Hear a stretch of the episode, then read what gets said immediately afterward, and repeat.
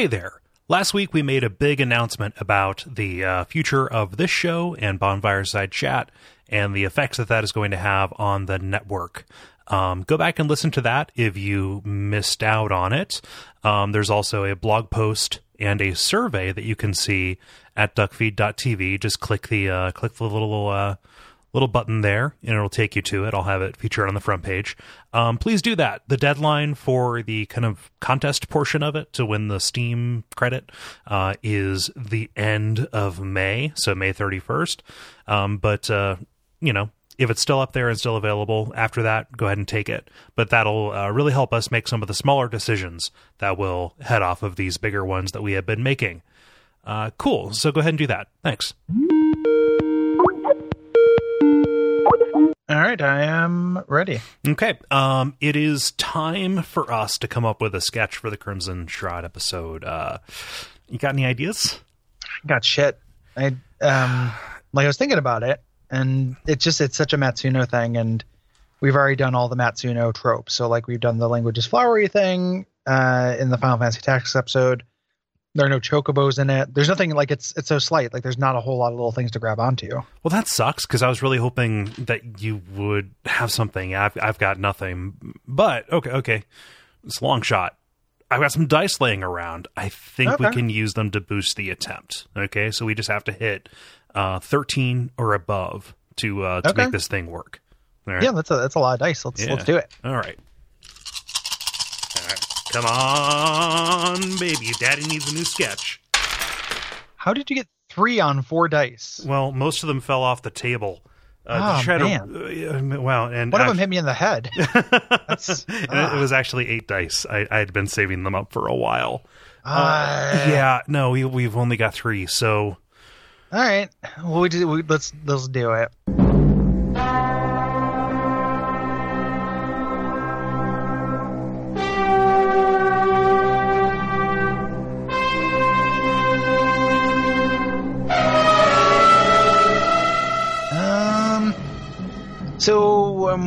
Walking down the street. doop doo. I'm just walking along carrying Get a cup of cum. Oh, but before you can uh, drink that cum, you have to walk over this block again This is for fertilizing some kind of sorghum plant. to grow an egg. Yeah. Um, yeah. Oh no, we're, I rounded a corner and hit you, and it spilled on the orb. Uh, Yeah, oh, oh boy! uh, Quick, get out your whip and uh, social Crack- justice. crack it. Oh, yep, definitely. Uh, Uh, all right. Well, um, and, this, has been, a, presentation of Crimson Shrub.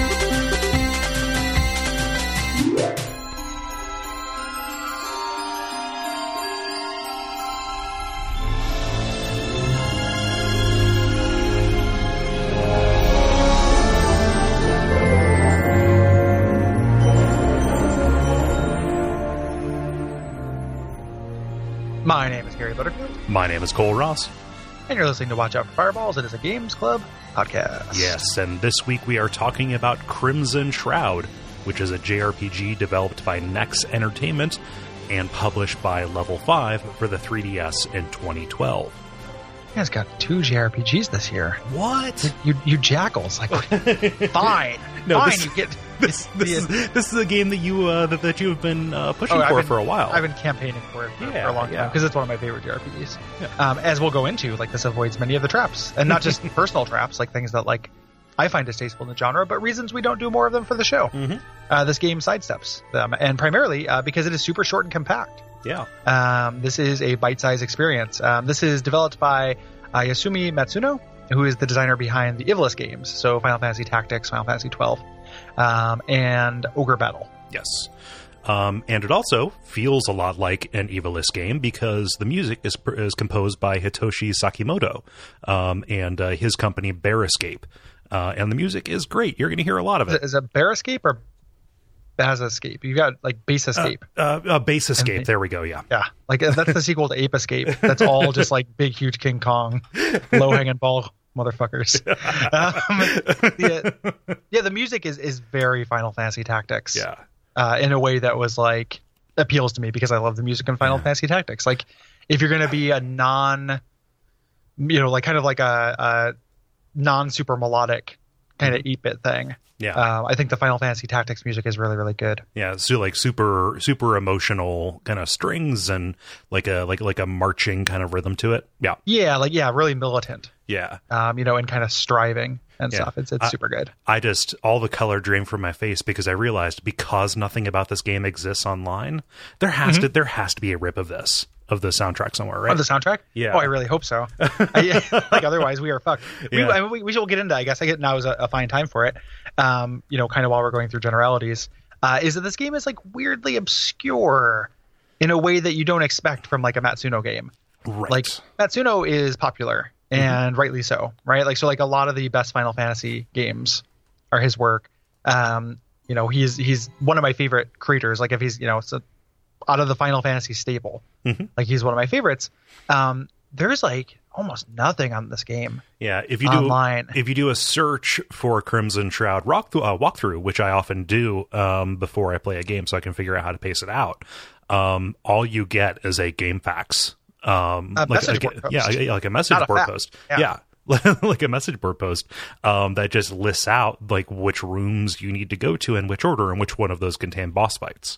Yeah, like a spoiler free walkthrough, which is cool. That's like useful. Yeah, But this this game has a lot of depth to it that isn't like explained anywhere. right. um, you know, you can search for like I'm having a hard time with this boss. Like, you know, what are some tactics? And you'll find like answer forums. You know, like the you know the, the, yeah, the you know the, the the gaming gaming advice guys answer forums Mhm. who will, who will tell you that. But there's just like not very much stuff. There's one full let's play on YouTube uh, that just goes through New Game, not New Game Plus.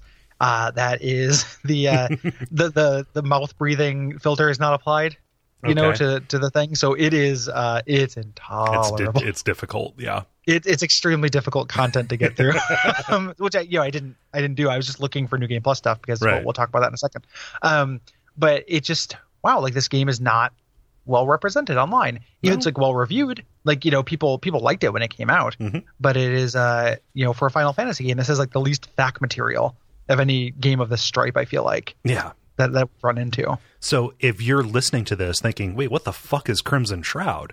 Um, yeah, that is probably a reasonable question to ask, uh, just because of where this exists. It's a 3DS eShop game. Yeah. Yeah, and this is is this our first uh, downloadable only game we've done?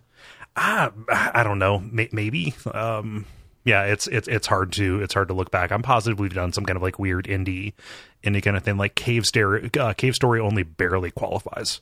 I think, Yeah, because that got that- because like physical releases on the uh on the 3DS for the upgraded Yeah, version. And, and the and the weird 3D version. Yeah.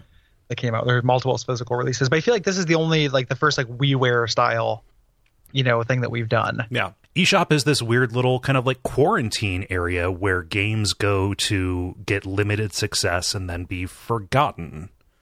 Yeah, and and you could you could be forgiven for missing this because uh, that there's tons of garbage in that in that thing. Like I, I browse the 3ds eShop all the time because I like browsing e-stores, and uh, don't judge me. And the um, so, but there's just like so much trash, like you know Hoyle's Poker or Joker's Wild Edition. Like there's just like lots of garbage. Yeah. lots of backgammon and shit that shows up on this stuff. And uh, to find something that's like has this kind of like level of quality to it, it's pretty rare. Mm-hmm. Yeah. Um, it's even if it wasn't obscure, it is like a super niche kind of product too, Yes. um, because this has a unique aesthetic that is not going to appeal to everyone. Um, the thing that initially drew me to it, other than just Matsuno, is that this is a game that, uh, in some ways, models it, it models the aesthetic of tabletop role playing games, Right. um, if not the actual mechanics. Right. Primarily, um, your characters and the monsters are presented as miniatures that do not move around on their own. So when the characters are talking to each other or when they are in battle, they stay perfectly stock still, which is probably a way they got around um, animating costs. That's a good way to keep this thing kind of cheap.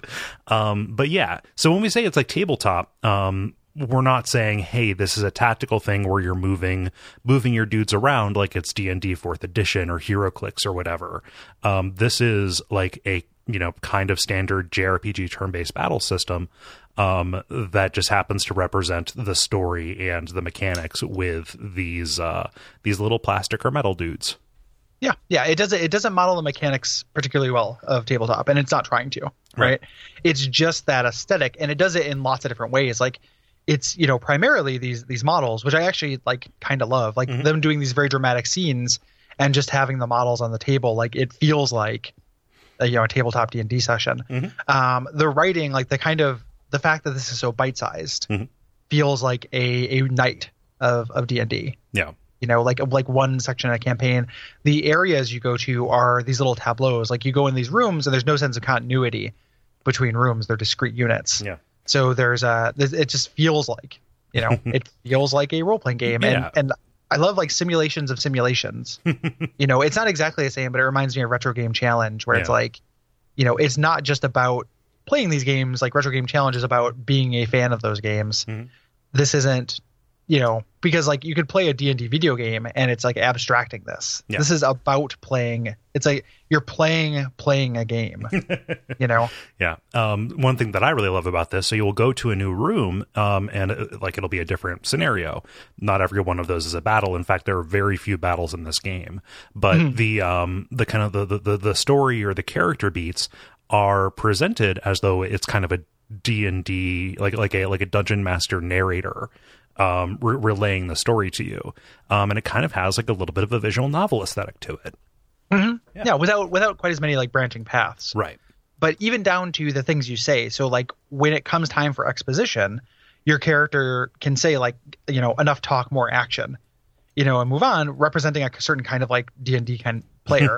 you know, like it's not just skip it. It's hey, let's get to the fights because yeah. this is 4E. Yeah. You know, it's not uh, it's not third edition or fifth edition or whatever. Mm-hmm. Um, super cool. Um, and this uh, the biggest thing that uh, comes up with this uh, is this dice, you know, these dice rolls. Yeah, that show up. Um, these dice rolls are great. So it's not just a random number generator, although there are certain things about this that are not like entirely physically modeled. But you roll these dice as 3D objects on the bottom screen um, either with your stylus, which is the pro way to do it, pick those up, sign yep. your name, and then toss them, um, or you yep. can um, just uh, use the A button and the uh, the analog stick uh, to kind of toss them around. Um, mm-hmm. Yeah, and there's like a little bit of like weird stuff that goes on. They say, "Ooh, there's a perfect way to toss every single dice to get the highest thing." Again, because nothing is written about this game yes. at all, you don't actually see like, "Oh, if you if you put in a quarter a, a quarter turn forward and then press this, you're going to go." But like for all intents and purposes, it presents itself as a physically modeled random num- number generation. Yeah, and there are there are ways around it. Um, one of the ones I found online early on and used and found worked pretty consistently is that if in your your dice clutch you end up with the uh, the yellow D10, mm-hmm. um, if you roll that in the lower right of the screen, like as far as you can the lower right of the screen, it always scores a nine. Oh wow! So like you don't always get the yellow D10. Mm-hmm. Um, you don't always get a D10 period. But if you and your other dice are still random, but you do have this limited amount of control in it that again kind of emulates this feeling of like you know nobody in in who's playing D and D would be satisfied with a random number generator. Like mm-hmm. you want that illusion of control. Yeah. Whether it exists or not. Yeah. Go go go to any given crap table and give them a game of trouble. you know, with yeah. the pop-o-matic or something like no, yeah, you know, like you want to, you, it's it's it's about the feel. Again, it's the skeuomorphism, right? Yeah, and the the uh, the kind of uh, aesthetics of this, the kinesthetics of this feel really good. Like it mm-hmm. feels good. The sound effect for rolling the dice is really satisfying the way they kind of bounce and everything like feels really good. Yep. Um, one of the things that can happen this uh, that I really love again, just kind of this nod to the simulation part of this is that you can quote unquote tilt, um, and that's you know a lot of people who play D and D have a you know a, a, place where you roll the dice like a box mm-hmm. where they have to go. If you roll too hard, um, a dice can fly out of that, hit one of the characters on the battlefield in the head. like so, like again, simulating that this is on a tabletop, yeah. and you hit you hit the display down there, and then that gets added to another mechanic. Yeah, um, which is super cool. Like I love it, and you can actually like if you luck out with this, you can get really high value dice earlier than you're able to get them. Right. Like you can have a d20 roll out and end up in your Mhm. in your quiver, Yeah. um, you know, before you can actually attain a d20 yourself. Yeah, so you can make like a strategic a strategic decision about the way you want to throw your dice, uh, knowing that like okay, I probably have more wiggle, wiggle room that is necessary here, so that dice can actually be more useful to deploy, uh, to, you know, with discretion later. Yeah. Yeah. Yeah, I mean, you can, you can do it on purpose. It also softens the blow of a failure. Yes. Like without an entire dice worth of failure, you're unlikely to make it. Mhm. But it's a little bit of a consolation prize. Like, hey, you know, because you like missing dice can be really devastating. As we'll talk about, this game is very hard. Um, so failing these dice rolls can really suck. Mhm. But just being like, well, you know, later you're going to be able to kind of control your fate a little bit and swing the tides into your advantage. yes. Yeah. Super cool. Yeah. Um, and you're going to be doing th- those either um, a, a a couple times, like in story sections, like for avoiding a trap or for avoiding an ambush. Like if you walk into a room where you've uh, done a fight already and you want to, you know, just escape without fighting again, you can roll a dice to see if you manage to get away or have to fight again. Uh, but a lot of that is actually going to be happening in the combat itself, which is turn based, but influenced by a kind of, uh, you know, ratcheting or notching ATB system um, that uh, takes agility, which is based on your uh, character's uh, equipment weight, and also kind of an action point system uh, into account. Yeah. Uh, and the the combat system to this, I think, is the the best part of it. Like the strength. Oh, yeah. All these aesthetic things we're talking about are really cool, but I think this is actually a great JRPG combat system. Mhm. Um, and reading reviews of it, like this is generally really lauded. Some people are just like, "Oh, this is boring because you can't move around." And like, if it were a tactical thing, like if I could actually do positioning Mhm. and stuff, this would be like literal dream game Yeah. for me. But as is, if it's going to be rows of guys standing and punching one another, like this is this is really close to some of my favorite Yeah. JRPG combat. Yeah, and they they have like different conditions that will add um that will kind of I don't know like not model those distance kind of things. They have modifiers that will kind of uh, make certain attacks or certain approaches not viable for a certain number of turns, just as a condition of the fight. Yes, yeah, we'll get to those in, in a second. We'll talk about Yeah, those. Um, but yeah, that is, or we'll talk about them when they come up. Actually, probably. yeah, Um, but yeah, that is uh, something they kind of try to emulate and successfully too. Mm-hmm. Yeah. Um, I think. yeah. Um, you've got three fighters, which is uh, which is good. Uh, your party consists of Jock. Um, G I A U Q U E. I'm going to say it as Jack or Jock because um, Giacqua is not a name. I'm sorry. Jiki. Jiki. Yeah. Jiki, Jiki. Look at Jiki. little Jiki go. Uh, Jiki, Jiki. uh, Jiki is kind of your fighter. He can use uh, a great deal of kind of heavy hitting weapons. You have Lippa, who is your archer, uh, kind of your dex finesse guy. And then you have Frea, uh, who is uh, a mage and a caster. Yeah, all-purpose caster, so can do healing as well. Um, and that's all you really need. Yeah. You know, like I don't, I don't feel the need to. Uh, Lipa takes the place of a thief, does thief shit.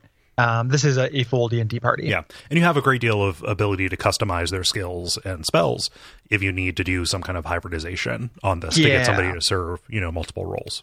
you can't it's it's very hard to influence their uh, you can influence their stats like there's probably a way to go through this and make Lippa a mage Mhm. you know like give him the equipment that actually increases his magic power more he'll never be as good as as Frea it doesn't have that level of Final Fantasy Tactics customization Right. um, but there is a, a large degree of customization Yeah. um, one of the other things that models kind of directly from tabletop is you get two actions per turn, and it kind of functions as a major action and a minor action.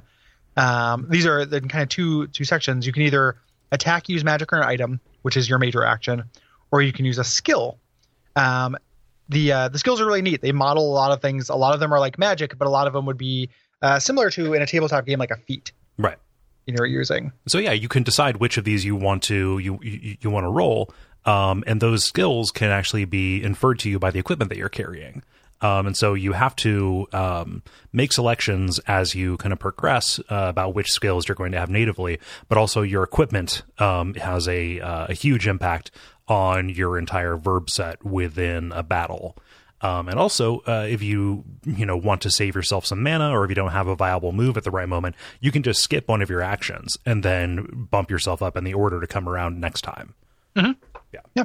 Um, and that we, I mean, just to, so it's not like um, Final Fantasy Tactics Advance where equipment literally teaches you skills and No, they become no. a part of your character. Um, you have skills that are just your characters have, but then there's stuff that is tied to equipment that is always tied to equipment. And you can tie other things to equipment as well. Like Mm-hmm. You can customize equipment to add new skills to it. So you have a like just a tremendous amount of freedom. uh, as to what verb set each of these characters is going to have. Um, all these skills and magic are governed uh, by mana, which you know works in an interesting way here. Um, after you do an action, like a, the equivalent of a major action, uh, it will go up a minor amount automatically. Um, if you use items, obviously, and then people have the skill called meditation, which does a thing that I've always wanted to do in D and D. Like I always wanted to make a monster that rolls one of every dice Yeah. for his attack. So he does a four, six, eight, you know, Yeah. 10, 10 12, 20. And you pretty much do that. Like you roll one of every dice to uh, to do the base level meditation. Yeah. Um, and then you get mana based uh, back based on that. Yeah. There's like a, a base value, and then the dice are a modifier on top of that. Yeah. Yeah. And one of the the interesting things about this is they don't let you hoard it. No. Um, you uh, the longer you spend between battles, it continually count it counts down. Right. So if you're moving between different sections, if you're looking for the kind of critical path, if you're grinding or whatever, um, you can't ensure that you're going to go into a battle with full mana. Right. Like managing that and scaling it up is an important part of the early bit of any combat. Right. Yeah. Um, and that mana is going to be incredibly important because you're not going to just be attacking, um, you know, using that for like evocation spells or whatever, because buffs, debuffs, and status effects, and uh, not only afflict- inflicting those on your enemies, but managing them on your own people uh, is crucial for victory. Like a straightforward approach is not going to work beyond like maybe the first couple chapters, if that. Yeah. Almost ever. Yeah. You know, and that that's kind of what uh, one of the things I think that makes this game special is that every combat is meaningful. Mhm. So right off the bat, and the game tells you this, and it's you know maybe you don't believe it because it's like oh in the story they're scared of goblins. Mhm. Like no, in this world, like those guys are kind of a match for you. Yeah. Um, you know, if you fight them carelessly, Mhm. um, it does the you know it is part of a grander philosophy of its combat in that this is not a game to tune out to. This is a game to pay attention to and think about your actual moves and kind of manage things and min max in this way that like feels very Western to me. Mhm. You know, like that is that is a Western RPG trope and not an Eastern RPG trope. Yeah. And these fights are incredibly lengthy as well. Mhm. You know, when you get into especially New Game Plus, there are fights that can last, you know, a whole half hour. Um, and frustratingly, you know, because of the way the difficulty goes up, um, you will often get a half hour into a fight, just barely think you're going to eke by, and then get a total party wipe and have to go back again. Like these Yeah. are these are momentous um, kind of things that you can't really. It, it never feels like you are rising above any kind of power curve. No, no, the curve the curve rises to meet you. Right. um, and sometimes overtakes you. There are a couple of kind of shitty difficulty spikes, uh, and almost all of New Game Plus is a huge difficulty spike. Yeah. Um, so much so that in like the spirit of disclosure, like we didn't beat New Game Plus. We'll talk about that a little bit later, but like, uh, you know, take away our amulets, uh, you know, send us to the the cuck mines to mine for cuck ore. um, the uh, but yeah, we didn't because it's it's really really hard and uh, and time consuming. So like, I feel like this is actually awesome for like 85% of the game. You know, like that's what I want. I never want to just like press A to get through a battle. Mhm. You know, that's that's the problem with this genre. It sucks. Um, but when it, that difficulty comes up to you know kind of crest that wave and overtakes you, or the parts where you do have to really kind of have to grind and do several battles in a row to get, uh, you know, for multiple reasons. But even if it's just to to beat a very tough battle, that's when it starts getting frustrating Yeah. to me. Like if it was the the base number of battles, you never had to do that, and you get the sense that like they wanted to do a game that was a single like a one night session of D and D, Mhm. and then you know we need to add more content to this. We can't charge eight dollars for like a four hour game. Right. You know that that would be if you didn't have to, or you know like maybe like a six hour game if Yeah. you didn't have to uh, do that. You have, I have this feeling that like that feels like padding to me Mhm. in the worst possible way. So like when it works, like I welcome these like really really tactical, really really tough battles that are going to take me like a half hour, Mhm. but I'm going to be engaged the entire time. Yeah. You know, um, that's that's what I want. Yeah. It just falls down for me that other 15, 20 percent or so where uh, I've done the same. You know, I'm I'm just grinding liches. you know, to like get stuff. Like I've done this fight a bunch of times to kill Yeah. this lich. Yeah. I, I just so something that I think is redeeming about you know other kinds of JRPGs, specifically like other Matsuno uh, kind of things, is the ability to really design and uh, systematize your party in a way that you know even if the actual individual verb that you're doing in the middle of combat you know is making some relatively arbitrary decisions you are succeeding by virtue of the decisions you made outside of combat. Here it's incredibly difficult to actually kit yourself out or increase your avatar ability or skill specifically because of the way the game you know doesn't have like a store or you know makes it very difficult to go back. It's very much like a uh, like a poor get poorer kind of thing. If you end up on the bad side of a curb you really only have the ability to grind against um, the things that are you know about as strong as the as the thing that you are uh, hitting your head against to grind you know to grind past. Yeah i mean you could always go back to an earlier area and fight Yeah. things and get you know that equipment up like you and those battles are easy you know it's not like the early battles scale to your level or anything no you know if no. you go back to the first level you will curb stomp those goblins you know and and That- if you yeah. want if you're still using that, That- equipment you can you can increase that yeah that wasn't the case for me what, like what part of it Oh, like j- j- just that earlier battles would be uh, Oh. would would be significantly significantly easier, or you know s- something you could chew through in order to in order to like grind yourself up. You like you can never go on autopilot no, but you you have no risk of like I the way I my experience other than so the the big grindy point of this that I think is everyone's big grindy point of it. Um, the lich that I was fighting to get my equipment was still hard and stayed hard the whole time. Mhm. Um, when I went previous to that, when I fought like the demon encounter that was there, or went back to like Skelebros, Mhm. uh, it was I still you like you can never go on autopilot. Oh right? yeah, and I'm I'm not asking So, to like- go on autopilot. What I'm asking for is okay, if I'm going if I'm going back to grind for something, I want to have, you know, something that will increase my my likelihood of success going into it. I just I never felt like I I never felt like I got it. You know, got got, got to the point where I wouldn't feel like, oh, well, I'm going to go back and grind and actually just spend a lot of time on something that's not going to gain me much of anything.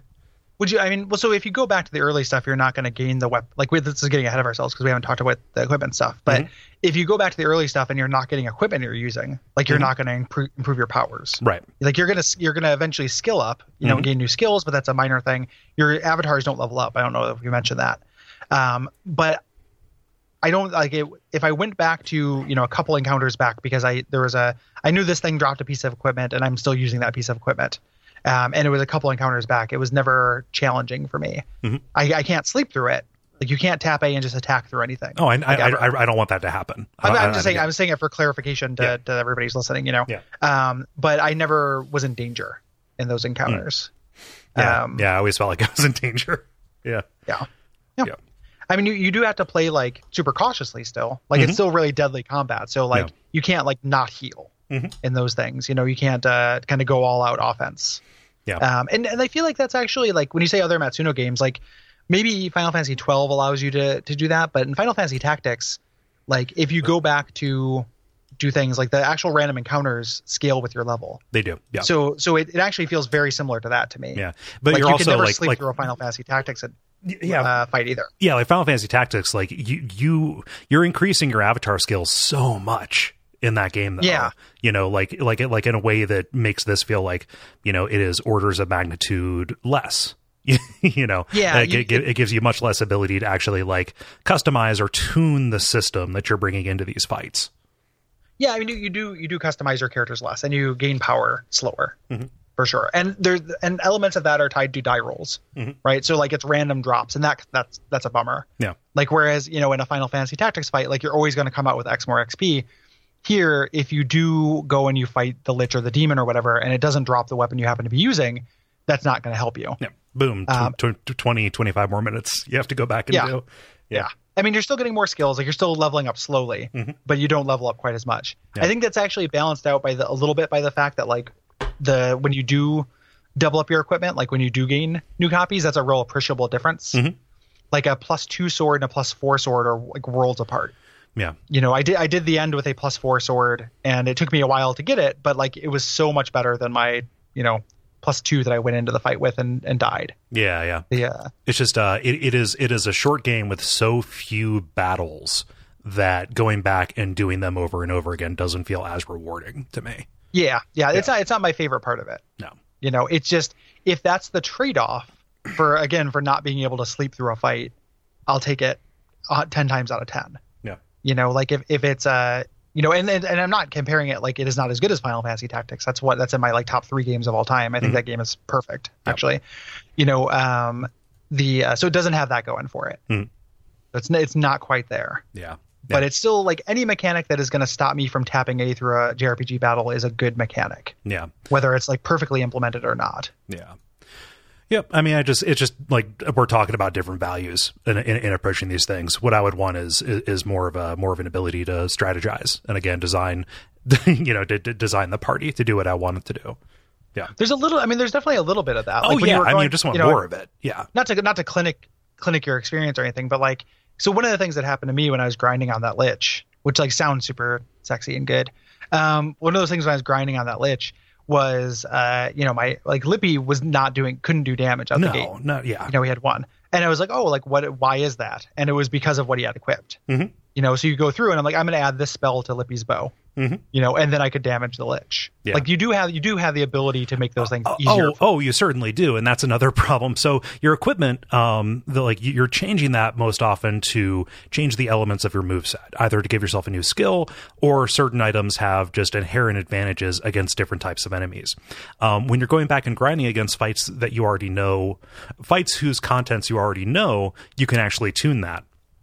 However, what I ended up having to do for most things was before every move, I would save, go into the fight, see who was doing what damage, um, find out a lot of the time that all of my damage dealers couldn't do anything with what they had, refresh, and then go in with something that would uh, something that would go. I would be perfectly happy if they you know to, to, to burn turns in order to change an, in order to change a weapon if i didn't just get stuck in a fight that i had very little hope of winning because i didn't know to expect a zombie dragon at this particular point I, I think that they probably should have let you quit, change equipment in battle. Yes. Like that would have been a good choice. I didn't have that experience like at all though. Like I didn't uh, like a lot of times I would do minimal damage, but I always had something that character could do either in support or through self buffing, Mhm. which is really necessary eventually, or debuffing. Yep. Would eventually get them down to a reasonable amount of damage. yeah. You know, it takes several turns, but if you, you know, impair the defense of that character and increase your weapon damage by twenty percent, like it makes a big difference. oh sure yeah. I just couldn't get over the uh, most of the time when that happened i couldn't get over the hump quick enough before the enemy would proc something that would get me you know again or that poor get poorer kind of kind of sense. Yeah.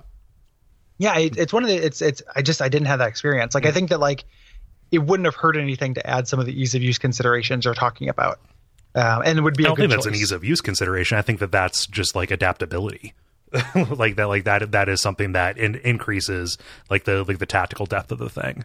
You know, to, to to shore up. I don't feel like it's really that. It's not that positive to walk into a situation where you didn't have any control over over your disadvantage. You know, something as profound as like, well, your your your main guy, his his attacks and his skills only do one one one point of damage, and you can maybe get it up to ten. I, yeah i could always get it more than 10 like Yeah. it would be a, a bigger investment than that but like through the the skills and stuff that i didn't you know and i don't feel like i was min-maxing it that much like through the skills i had. Yeah. it would sometimes take you know a couple like going through all my guys you know once or twice Yeah. So like everybody working on it, but everybody could get viable. Um, you know, if if everyone had an offensive spell, Mm-hmm. you know, for emergencies, if it was spell and physical attack, that's the only variety I really needed. Yeah. You know, almost every time. Yeah. So It- I definitely just- didn't have that save scumming experience. Yeah, it just didn't it didn't shake out like that for me. Yeah. So that's what when I say ease of use, I guess I mean uh, nod towards consistency of experience. Yeah. You know, so it's like I think that would probably be a good addition. I wouldn't have like you know, I didn't like I don't think it would ruin the game by allowing you to change equipment mid battle. Mhm. You know, have it take your turn. Yeah. You know, and I think that would probably be a good a good change. Yeah. I just wasn't impacted by the lack of that particularly strongly. Yeah. Yep. Um, something that can help you out um, is the, uh, the the the dice system that will you know that that can give you a nudge um, over some of those kind of immunity based or resistance based hurdles, um, and that is fed into by a kind of Chrono Cross style combo system where if you can chain together several moves, um, you know spells and skills um, uh, without repeating an element, and these and your uh, enemy's moves kind of contribute to this. They they can break or continue a combo. Uh, you will get ascending levels of bonus dice. It's not just um, without repeating an element; it's also without invalidating the one previous to it. Yes, So every element eats another element in like a huge rock paper scissors gun Yeah, stapler like- like in a- dynamite. like in a super like vagrant story fiddly style way. Yeah. Uh, um, and the nice thing is like instead of the reason why like I like it more obviously I like it more than the Chrono Cross one because it's not colors. Mhm. Like they're elements, so they have shapes. Right. Um, so you can kind of you just kind of have to memorize this Pokemon chart, you know, uh, to get through it. And using these dice is really crucial. Yeah. Um, you know, again, uh, you have to use everything to your advantage to like push through. So like if you're not working on your combo, um, and it ends up creating these like I think pretty tactically interesting situations where maybe the thing that would do the most damage uh, is not the thing that would extend my combo. No. So do I want to bank this dice? And these dice are consistent. It's not like MP. You get to carry these between battles. Um, do I want to bank this dice for the future, or do I want to, uh, you know, have a better shot of succeeding right now Right. in this battle? Yeah. Um, and you get to choose them in any order. It's only the first action you do in a turn. So there's a lot of kind of depth in this idea of like what which way should I should I shake out this turn to get the most damage to my enemy and then also get an element that matches this chain that's going at the bottom. Yes. Yeah. Um, something that I love about the dice system is that a D4 is just as useful as a D20. They're just used for different things. Like once you realize the way that um, using a dice for accuracy works, like you want those D4s at your disposal. They're not just kind of garbage dice that you throw in along with something else because you, you you you need to clear the way for better dice. Yeah. Yeah. Um, and this is something you have uh, some control over increasing the values of your dice. Yes. So like uh, you know that ends up being kind of a, a a mandatory thing too is making sure you're getting high value dice. Um, the the premier encounter in the game, the hardest encounter in new game, um, the way that I ultimately beat or the time I beat that I don't know if I would have beat it otherwise, but because I had spent a bunch of time you know fucking a lich, I you know came away from this with like a big stack of d20s Yeah. Yeah. you know and it's just like oh the first attack that has a 100% chance to hit you know here's here's you know i'm adding 5d20 damage onto it yeah. you know which is and again that's that's super satisfying Mhm. uh, to roll all those bones when we talked about the tilt thing when you roll a dice out this is what it gets added to Yes. this is the dice pool for that Yeah, just just just goes into your little bag.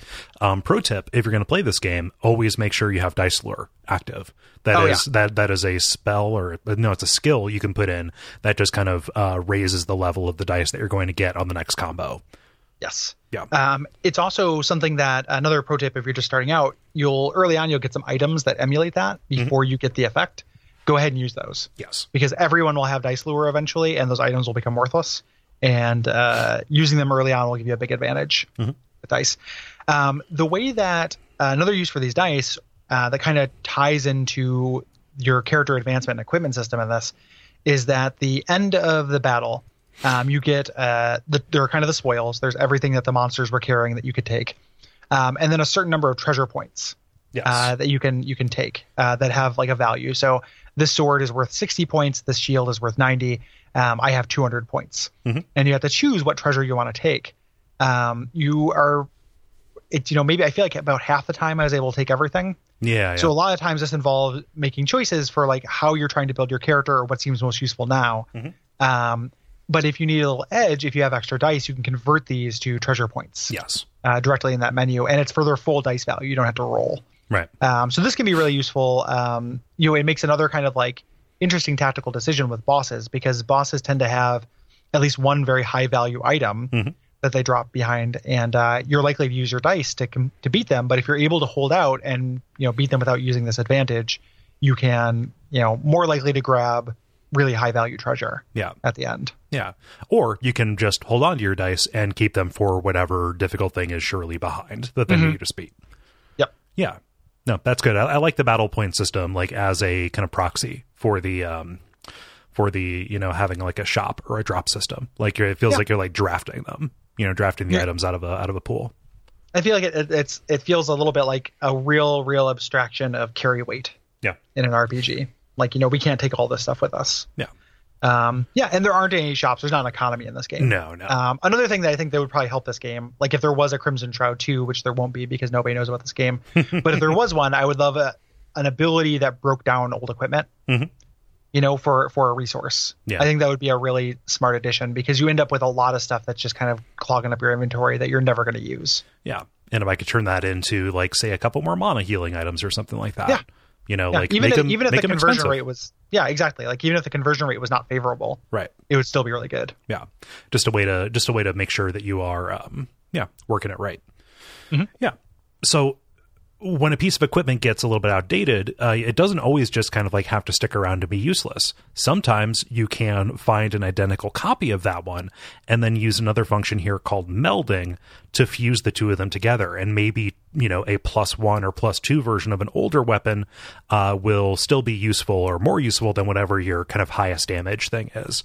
Um, in addition to that, like the older thing that you just up- upgraded may also end up um, having a skill or a uh, you know an advantage against an enemy type to make it still worth holding around. But like what we're getting at here is this meld system as a way to im- you know it's kind of the the primary way of improving the effectiveness of your characters. Yes. Yeah. So the uh, and it's you know it is as we mentioned before and, and we were talking about uh, the repeating battles thing. It is a subtle way um, and the but the way it expresses its the reason it's subtle or slight, the reason why it ends up being incremental is because uh, if you have a piece of armor, you the enemy may not drop that. Mm-hmm. If it does, and you can change that armor from zero to plus one or from plus one to plus two, that's a big difference. Yes. Um, it actually makes like a huge difference in your resistances. It makes a big difference in your HP.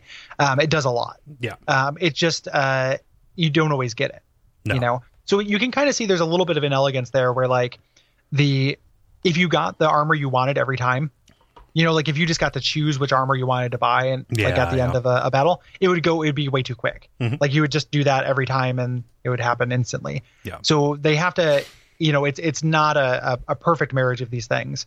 What it does mean though is that like when you do happen to land, uh, and and you're getting the stuff the enemy is using. Yes. So even early on in a battle, like I ended up using um, the knight sword was my final sword for for Giauque, mm-hmm. and uh, when I would fight an enemy and they had the knight sword, you know, I'd rub my hands together because I was like, oh man, I'm gonna I'm gonna get that sword. It's gonna be a huge huge bonus. Yeah.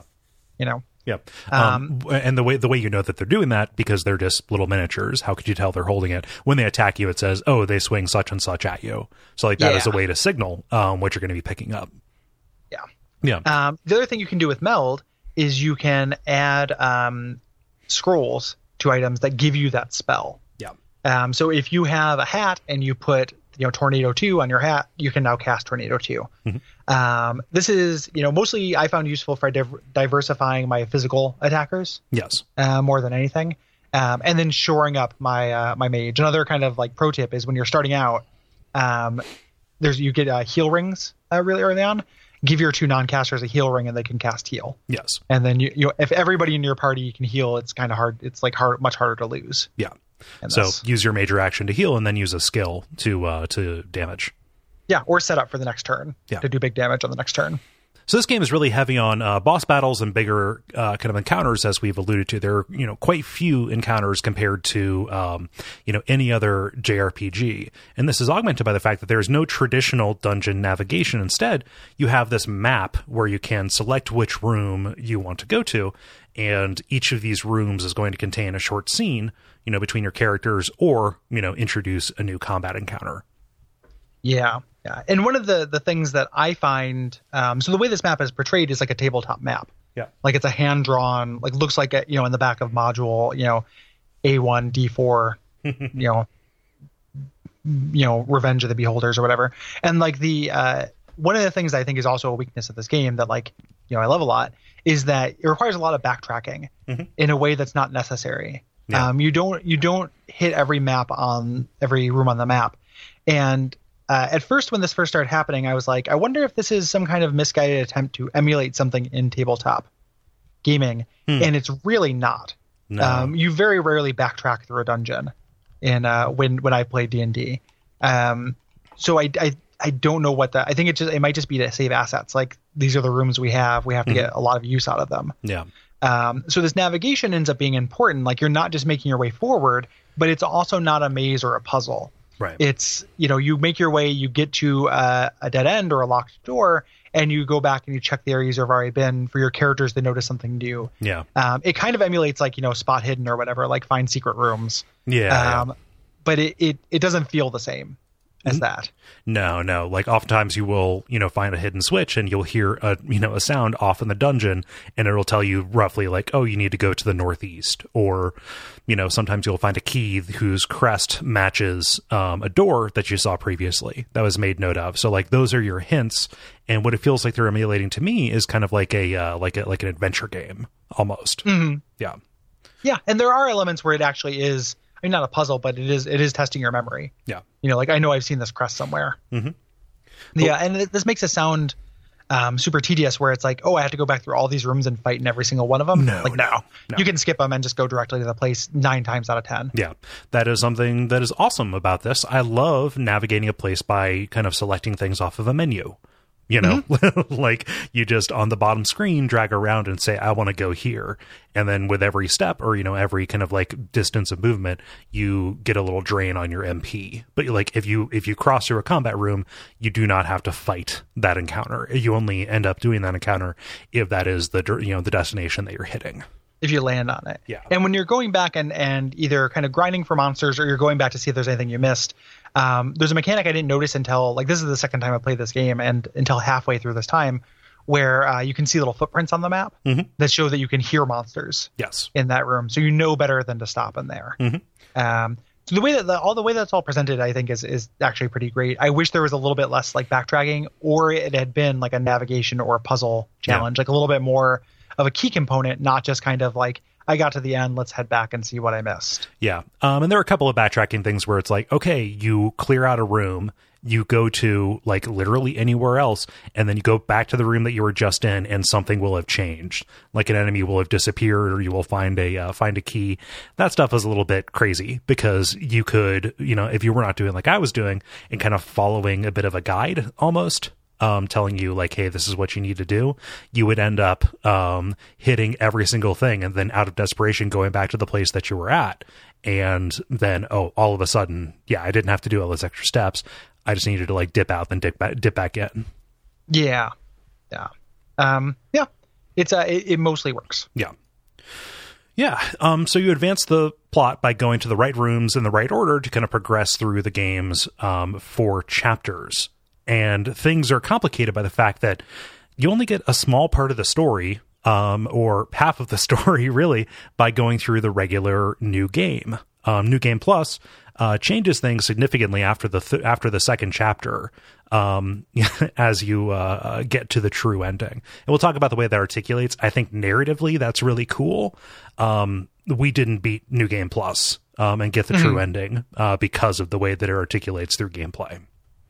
Yeah, it just it really ramps up the difficulty. Yeah. um, and it's it's not so it would end up being frustrating for our purposes of playing um, and i generally don't like like a new game like you have to beat the game twice to get the whole story Mhm. kind of thing the way this kind of works it presents alternate realities Yeah. which i kind of like like this is one end like you get an ending Yeah, you get At a the- good it's not like ending. you I like the way it ends. Yeah, it's a real not- bummer. Yeah, like the way that you mentioned it's not like you get half the story you just get like what if things went wrong Mhm. You know and then you get what if things went right yeah, the uh, the second time.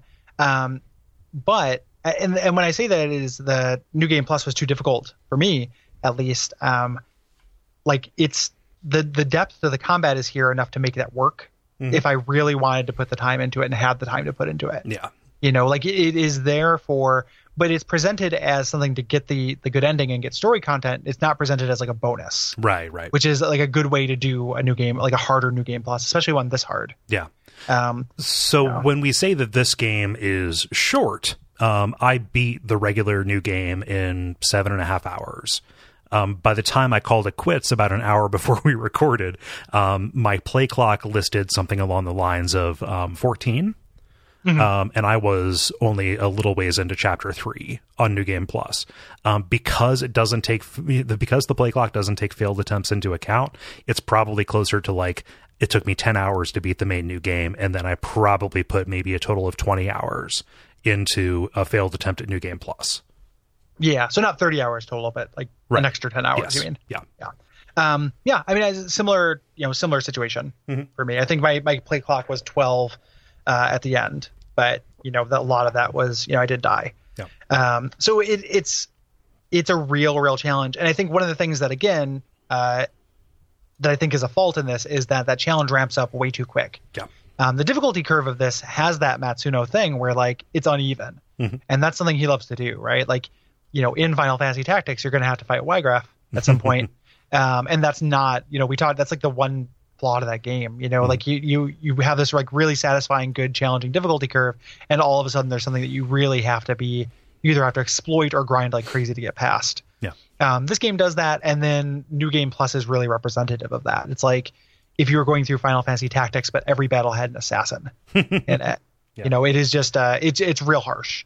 So too harsh is definitely a flaw. I can almost see what they're going for because you know it's a it's a super super tough game that requires a lot of thought, and you can still get through a lot of that stuff. Mhm. But when it when it pushes that throttle too far, you can definitely feel it. Yeah. Yeah. You know. there's a there, there's a definite sense that at a certain point, and that point will be different for for everybody else. The game just doesn't want you to continue.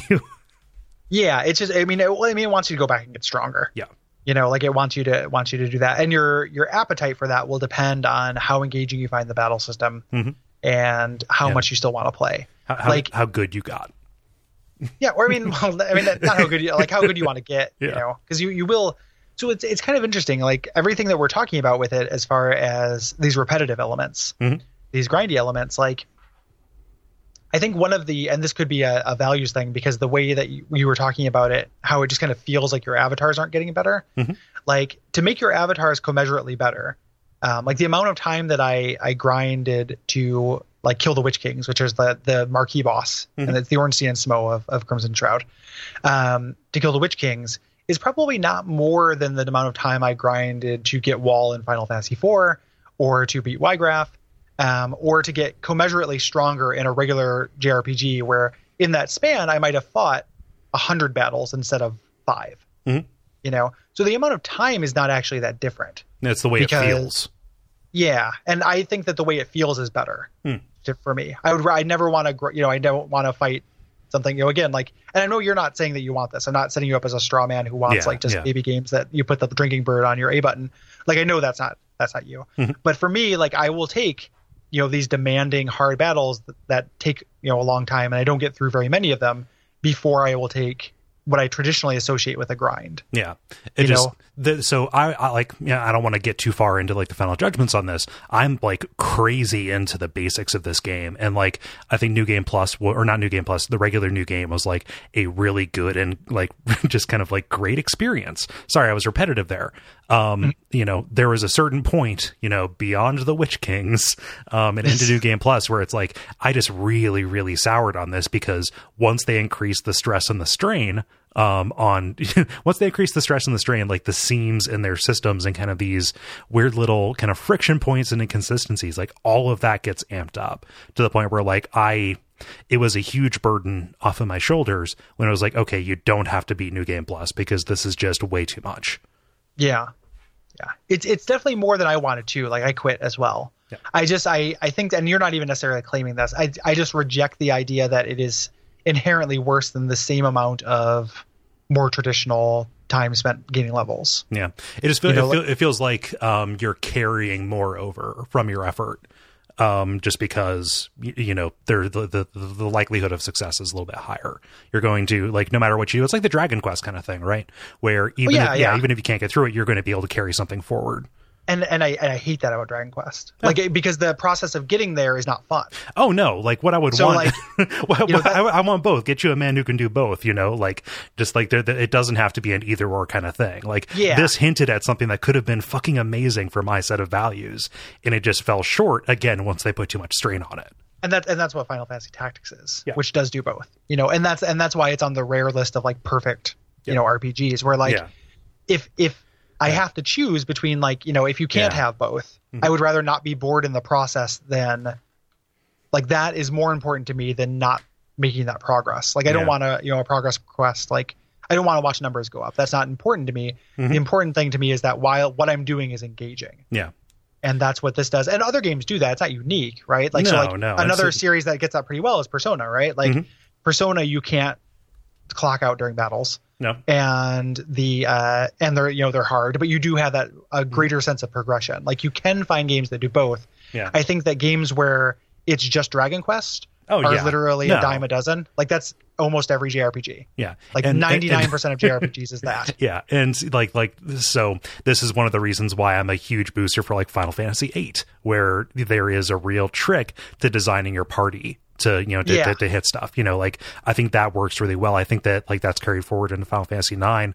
Um, Ten handles a tactical combat like this and makes the uh, and makes the um, uh, you know status effects and kind of buffs work very well, like in their favor.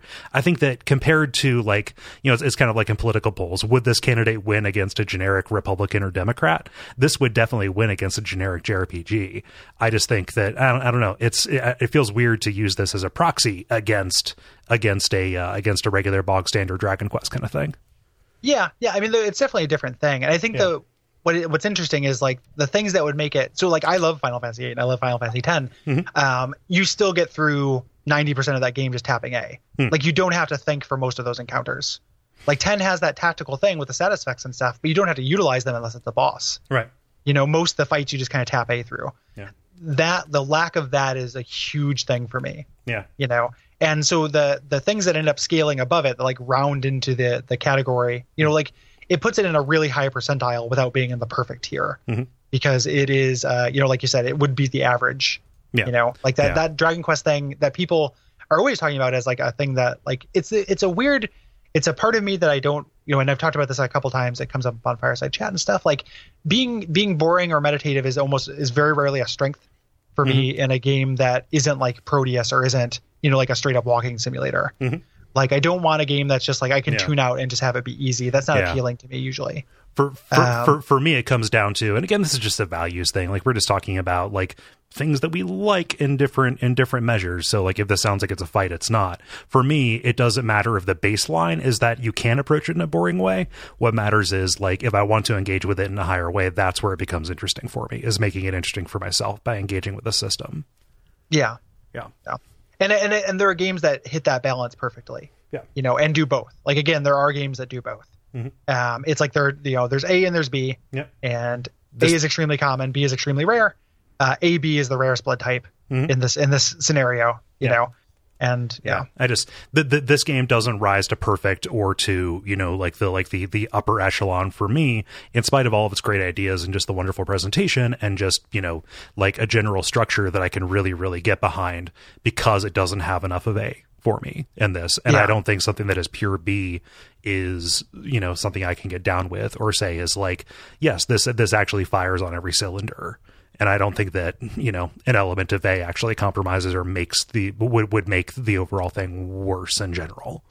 like uh, certain elements of A wouldn't. You know, Right. like this, this would be incomprehensible if somebody started in the middle of this conversation. So hopefully people are following our A B nonsense. But like, Yeah. you know, certain elements wouldn't. Um, if it were, you know, I would. Did you ever um, end up playing Darkest Dungeon? Yeah, Okay, like that's a good example to me of a game that is mostly B.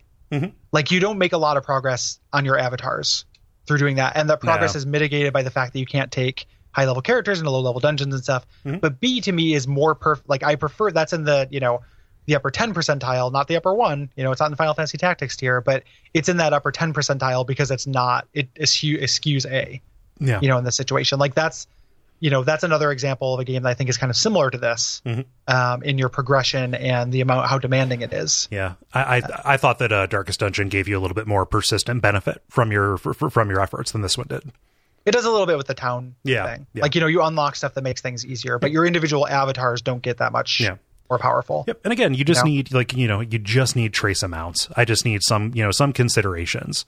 You know, I, I just uh yeah that, that that that that is what I would like is i'm uh, on jrpg atkins is man what like i can't it's all just steaks Yeah, with bacon yeah. and butter on them like i don't but, but I not gonna mean, eat a French but, fry. But what, what, what I what I don't want this to come across like it makes it, it makes me feel like I'm advocating for you know just sitting down and chewing on a Cookie big old bag of corn. Like, yeah, a, a, a, a big old bag of cornmeal. That's not what I want. And I don't want to like set these up in such opposition that wishing for this to be softer puts me all the way back into like I want to again like have a, cook- a cookie clicker or something like that. Like that is not what I'm advocating for. Yeah. no no i don't i don't think you are Yeah. you know it's it's just i think we've articulated the, the difference in values like i think that if you can get that balance between the two right that is also more perfect and better Yeah. You know like the games that do do that better i think are better Yeah. it's just if you know if i have to choose pure a or pure b i'll choose pure b Yeah. you know but i prefer a b in the right ratio Yeah. so Yep. the uh i just i just think that i think that the reason why i'm being uh contentious at all is because and i know you're doing this but part of me is just like nobody talks about this game and i want to get like I, it, it's one of those things that reminds me when we did um, Bloodlines and like I was like, oh, there's like so few of these kind of first person, you know, RPGs like that each one should have a national holiday. Mhm. Like I feel like there's so few really really hard B emphasis JRPGs Mhm. that I, I think each one is worth like celebrating in like kind of a serious way. Oh, and it's definitely You know, worth it's- like looking at it. And I think that I think that calling out these parts where like it, it like th those rough edges rub up against each other is part of honoring what this thing is. Yeah, yeah. It's not. You know, I'm not. I. It's. I'm sure it seems like I am Mary suing or not Mary suing. Like I am white knighting for this game. Mhm. God tropes. Um, but I'm like white knighting for this super hard. But I'm just. It's that idea that like when I was playing it, even though I was experiencing some of the same frustrations you were having when I was lich grinding, I was. You know, I wasn't.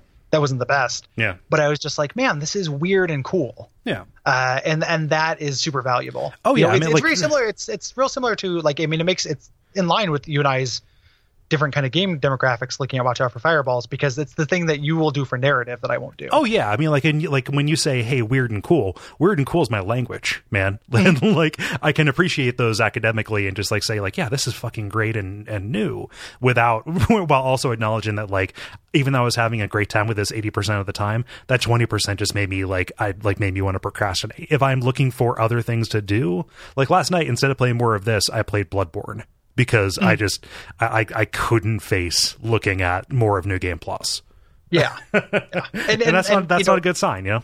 and I tapped out as well on New Game Plus. Yeah. Like and I was like, I don't want to do this anymore. Yeah. You know, so I totally get that. I just the uh you know, it is it's just something that I'm willing to round up and forgive a lot for Mhm. something that that has that kind of value Yep. to it.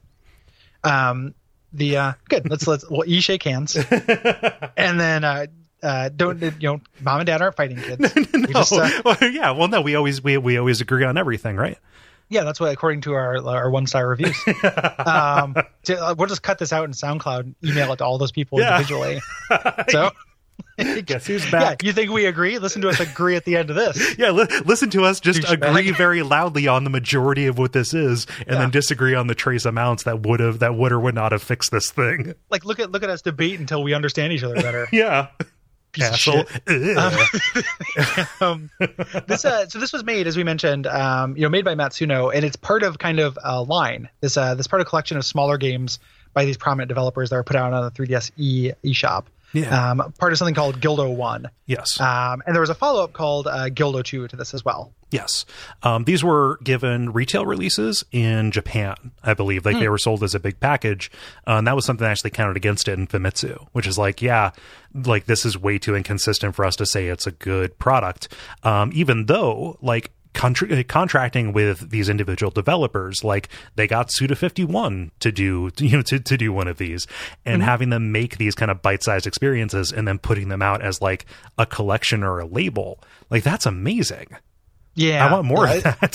it's it's real like boutique Yeah. in a cool way. The one I hear about that I still haven't played is Attack of the Friday Monsters. Yeah that's the one everyone like loves and I like I really don't think you would like that. yeah Yeah. It's it, it's it's fun and cute in a we're going to be running around as kids in a Japanese town kind of way, and I think that the story is overall pretty. pr- pr- pr- Pretty fun, but like there isn't enough play there to like Yeah, I think really r- really get you. It's a real uh, Barnholt game. Like he brought it up when I did the Retronauts on Slow Life games. Like he brings it yeah, up. yeah. Like it's No. it's just like you know it's like three hours of running around, and there's like a little bit of like a collectible kind of thing to it. Like uh, you're building these cards with little motes, but like Mm-hmm. mostly it is you trying to solve this mystery of where these monsters are coming from. There's a weird um, that's uh, that tends to be a subgenre of like game that's like let's emulate Japan. Mhm. Uh, that kind of comes up. That's not like always my favorite thing. Yeah, You know, like what if what if we were in Japan? Like that ends up being kind of frustrating to me. Still looking forward to the Yakuza. Yeah. But like I understand that as like a, an appeal for a lot of people. Mhm. You know, like um, having a fast, you know, and that, and that's you know a big part of like I liked Persona three and four in spite of that. Like Yeah, my, yeah. you know, my re, you know my driving force is not man, do I want to be a high school student in Japan? you know, like God, that sounds cool. Yeah. That you know, that's not me. I'm fine, I'm fine with that in doses. Like it's not like you know taku fascination, but it's more like oh this is this is forward, and I feel like I'm learning something, even if this is a large cartoon version of it. Like you're just Yeah. getting like a different flavor um, of that different stuff, but it's you know small doses that cannot carry uh, kind of an entire experience for me. Yeah, Yeah. It's it's you know it's it's it's fine. Like it make you know it it, it per, it's a it's a fine setting for Mhm. the thing. It's just not specifically an appeal. Like it wouldn't be a backup box bullet point for me. Yeah, yeah. You know, Um, there's one game in in these. I forget if it, I forget if it's in Guild 01 or Guild 02, uh, Starship Damrey, which I learned, which I just learned about by looking into this. It's like a survival horror thing set on a ship where like none of the mechanics are explained. It is just like, hey, we're going to throw you into it, and then like part of the mystery is figuring out how the game works. It's in uh, it's in two. Okay. Yeah. Um, yeah, it looks uh, yeah, a lot of these look like kind of cool. yeah. you know, I, I would check them out. Like the uh, Weapon Shop o, or Weapon Shop de Omasse, which I don't really know anything about other than the fact that it is a fantasy rhythm RPG. Uh, so like rhythm stuff is is appealing to me. Yeah. And also, like that title makes me think that it's about running a weapon shop in a JRPG. Which which I'm into. Like literally make me do anything in a JRPG that isn't JRPG shit, and like I am on board. like I just don't want to fight slimes for hours. Like Yeah. the um yeah. So let's uh, let's talk a little bit about the plot and setup for this game.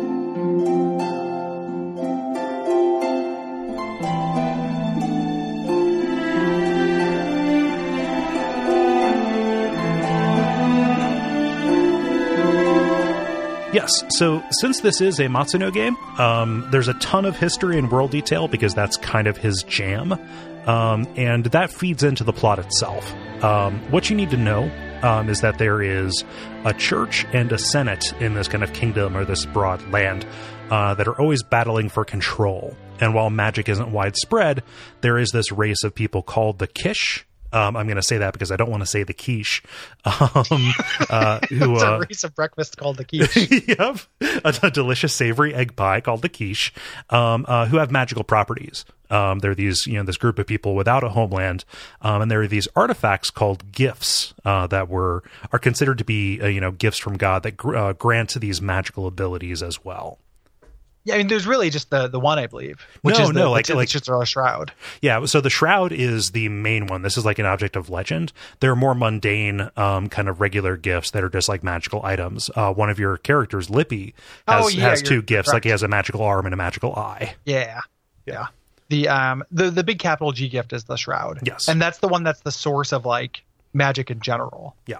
You know, is the idea is like that's you know in the mythology that brought magic to the world.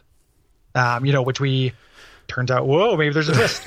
um, there's there a dark church involved? Sign Matsuno up. Um, so the the story uh, is kind of set in a mesh, uh, motion as this uh, senator hires three chasers, um, which are like bounty hunters or adventurers in this Well, world. which are which are Matsu, Matsuno um, protagonists. yes, yeah, very much so. Um, to venture into these ruins to find a forbidden manuscript called "In Defense of Hearsay." Like, come on, like this is so in, in is defense of heresy. Heresy. Thank you. Um, in defense of hearsay, I didn't, I didn't, I don't actually know, but I heard that that's good. Um, the uh, so the, the that this is the you know the most Matsuno thing that's ever been. Uh-huh. Right, like this is literally the uh, you know Final Fantasy Tactics plot. Um, it's carried by this monk named Andalay. Yeah, and uh, yeah so these and these ruins also happen to house the crimson shroud which is the source of magic in that world yes, um, one of the things i love about this setup and in general is that i talked about earlier how this represents a single like d&d session um, this implies like a series of adventures for these characters. Like you could straight up just make a campaign setting based on this um, and and it would work. Yeah, you know like it feels like it's you know if you if you're looking at it's like if you have a map and you put you draw a circle around you know the bottom of a glass. All we're seeing is what's in that circle but you can imagine all of the map around it. Like Yeah. it gives the feeling of being part of a complete whole. Yeah. And that's what I love about Matsuno's world design. me too Yeah. like and something i love in, in like a broader sense of western fantasy through an eastern lens Mm-hmm. kind of thing it is like one of my favorite kind of uh, you know subgenres of of kind of fl- you know flavor for something Yeah, you know, obviously with Dark Souls, um, but also, you know, Final Fantasy Tactics, Vagrant Story, that kind of like gritty, low fantasy, like Western fantasy, but done by, you know, through kind of an Eastern lens is so good. yeah. Um, and I don't know, I don't know what it is exactly about that combination that just works for me really, really well. Yeah. Well, I mean, it's it's a similar version of like Silent Hill or Resident Evil being super fun because they are Eastern takes on Western horror. And I hope we're not Yeah. like being really weird about like talking about broadly the way that Eastern people interpret Western stuff. Like that is literally what's happening with those with, with those Japanese teams like looking at American source material. And if I was thinking about it, like if if that is weird, um, you know, this would be like a, a Western fantasy game that is developed by a Western artist feels very different. Like Skyrim, you know, like that that take Bethesda's take on on fantasy is so feels so different. Like there's such a different flavor. You know, Outlast is a Western take on horror. Mhm. You know, there are like they feel very different. So there's something there. Yeah. You know, there's something to that thing. Whether we're articulating it perfectly, I don't know, but Yeah. it's we didn't imagine it is the important thing. Right. So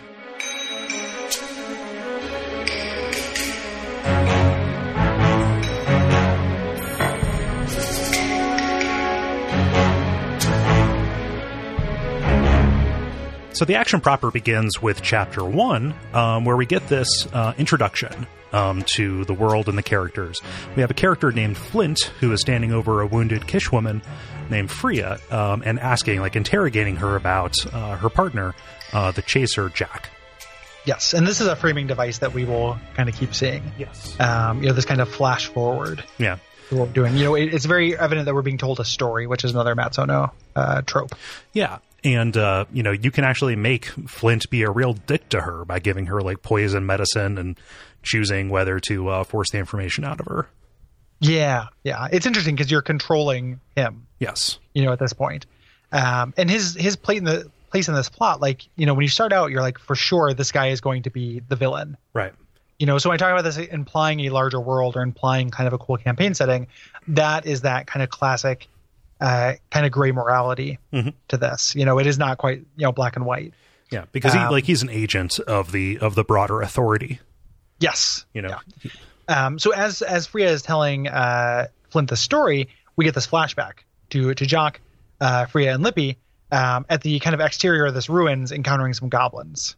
Um, so this is our first bit of combat yes, uh, in the game. Um, early on, you have um, they're kind of introducing the mechanics right away because there is a uh, you know you get- uh, arrow flies at you, and you get a chance to choose how you're going to deal with it, and there's a dice roll yeah. that depends on that. This is not always going to happen, but it's a good way to introduce a dice roll outside of like an immediate combat decision to actually yeah, it's show. also the that, first go first dice you roll too. Yes, that's what I mean. Yeah, Yeah. yeah, So- yeah. Um, and so you have a fight with these with these guys, and you know you're fighting some goblins, and as we said, kind of at length, you know, regular goblins can wreck your shit. Yeah. Yeah. And the game, you know, the tutorial's on at this point and is telling you, you know, you have like it's it's interesting because it's not uh, a lot of times like when a tutorial will tell you something that's an ease of use thing, like you can just ignore it Yeah, and get through it. Like you know, I like talked to Allison about Breath of the Wild, and she's like, "Oh, I, I got through the whole game without cooking." And I'm Oh, like, wow. "Oh, like you, you you can do that. Like you can you can just ignore a lot of the systems.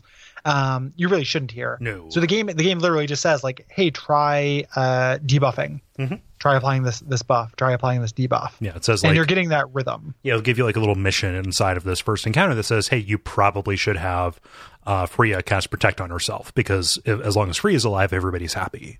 Yeah, and she and she has really low physical resistance because she's a mage. Yes. You know, why don't you try uh, that archer? You know, why don't you try impairing his accuracy? Things like that. Yeah. Yeah. Um, and the first chapter, um, in general, is a lot of tutorialization, um, which is welcome and necessary. Yeah, and we should mention there are four chapters to this. Yes. Um, I think we, I mean, we called it brief earlier, and we talked about how long we had spent with it. But like, just in that that kind of special column for me, the fact that this is a bite-sized JRPG, that it is short, Mhm. is and it is represents one session is very special to me. Yeah. Um, so it, it, I really love that this is like the first chapter is mostly tutorial, and then you get three chapters of like shit's on, Mhm. and then that's it. You yes. know, gets in, gets out. Yeah. Um, after you beat these goblins, uh, we get our treasure chest and our kind of BP introduction, Yes. um, which is the the currency used to trade for treasure in treasure chests. Yeah. Um, and you're mostly being harried by goblins at this uh, at this first kind of top level. Um, and here's where they start introducing these special uh, kind of battle kind of conditions almost when you go in because you are uh, they the, somebody gets the drop on you. Um, You get a uh, a surprise attack. Um, and this is a time where you don't want to roll a high number because if you roll high, what you're actually determining is how many rounds you uh, cannot act. Yes, and each character's action is a round. When I first did this and rolled, and I, I thought a round would be everyone's turn. 16 rounds. Oh yeah, like oh, just, they just get to attack me for 16 turns, huh? um, because in most uh, most RPGs, that's how it works. Like you get a surprise round, everyone gets to act. That's one round. Yeah. Um, here it's everyone has a turn, so like Yeah. It can seem like the end of the world, uh, really and it and it is definitely not. Yeah, it, Um, it wouldn't it wouldn't work to just be to, to do that because this isn't just straight initiative. Like you know, there there are times where one character can act multiple times in a single round, quote unquote. Yeah. Yeah. And and it's kind of telling, you know, putting kind of this like difficulty and this harshness of the world right out on Front Street uh, in the fact that you get ambushed before they tell you about surprise attacks. Mhm. You know that you get like when because you can do this the same thing to the enemy, but it's much rarer Yeah. than them doing it to you. Like it is a it is a harsh, dangerous, you know, dirty profession. Yes. You know, in a way that like certain you know it's it's not even you know we keep saying D and D, but it emulates something closer to like a torchbearer or something like that, where it is uh, meant to be oppressive. Yeah. Yeah. Um, something that's great about this is, you know, if you go to a node that doesn't just contain, um, you know, a battle, um, and even sometimes around these battles, like you're getting this interaction between your party members. I think in general, this game is extremely well written, um, Yeah. in a way that Matsuno games kind of always are. I don't know what their localization process is, but it feels incredibly natural and kind of like almost melodic the way that the exposition works out and the dialogue uh, is fantastic between between these different characters. You get a sense of the way they relate to each other. yeah, it's it's told through this kind of internal monologue uh, from Giauque, and all the characters are really well sketched and like pretty well developed. It's too short for them to have like a major change. You know, they're not. This is not deep characterization, but they're not uh, that uh, you know uh, honorable but good. you know, they're they're not like a generic protagonist of anything. No, Um, you know, they and they have this dynamic that again kind of emulates this tabletop kind of feel to me. Like this feels like you know an adventuring party, like um, or or like any you know movie thing, like um, the first thing that like like a like a, the Fellowship of the Rings or whatever. Mhm. You know, I almost said Star Wars, but like you get you get the sense that like one of these is like the you know the the you know Giauque is uh primarily a good guy, but is a little bit cutthroat Mhm. and a uh you know a little bit uh uh kind of rueful um, you know, a little squall. He's got like a touch Yeah. of squall in him. Um, Lippi, on the other hand, um, is you know happy-go-lucky. He's the the Han Solo or whatever. he's the he's, he's the. Balthier. Yes, yeah, he's very much Balthier. um, and then uh, uh, Frea is, you know, there's this like kind of romantic tension between her and Giauque, and she is bitter and has this kind of like it's, you know, this they've been around forever together. Like they have this Yeah. kind of like old married couple kind of thing to them. Yeah. But like all of them have kind of different priorities when they approach, uh, you know, different situations. Um, and different points will give you an opportunity to uh, reminisce as well and like learn how they met up or learn about a previous uh, kind of encounter.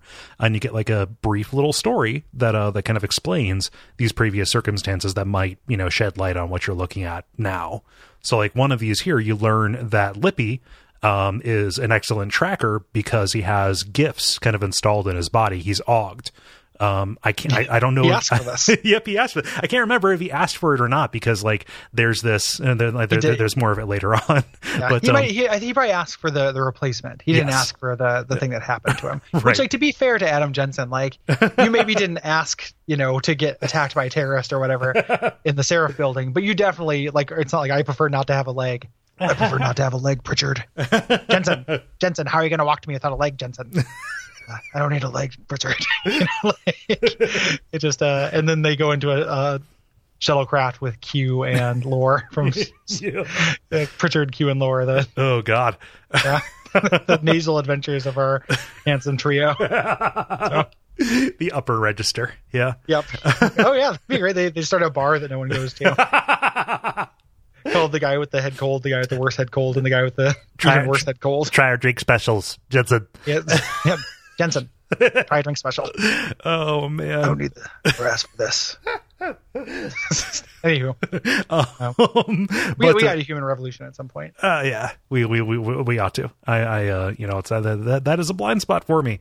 Um, but yeah, Lippi's uh, Lippi's gift, um, or his primary one that makes him really useful uh, as a tracker is that he has a, a false eye that actually lets him see sense, so he can smell crime, and like he is used to say like whether or not somebody is approaching or whether or not something is there, um, for them to pay attention to.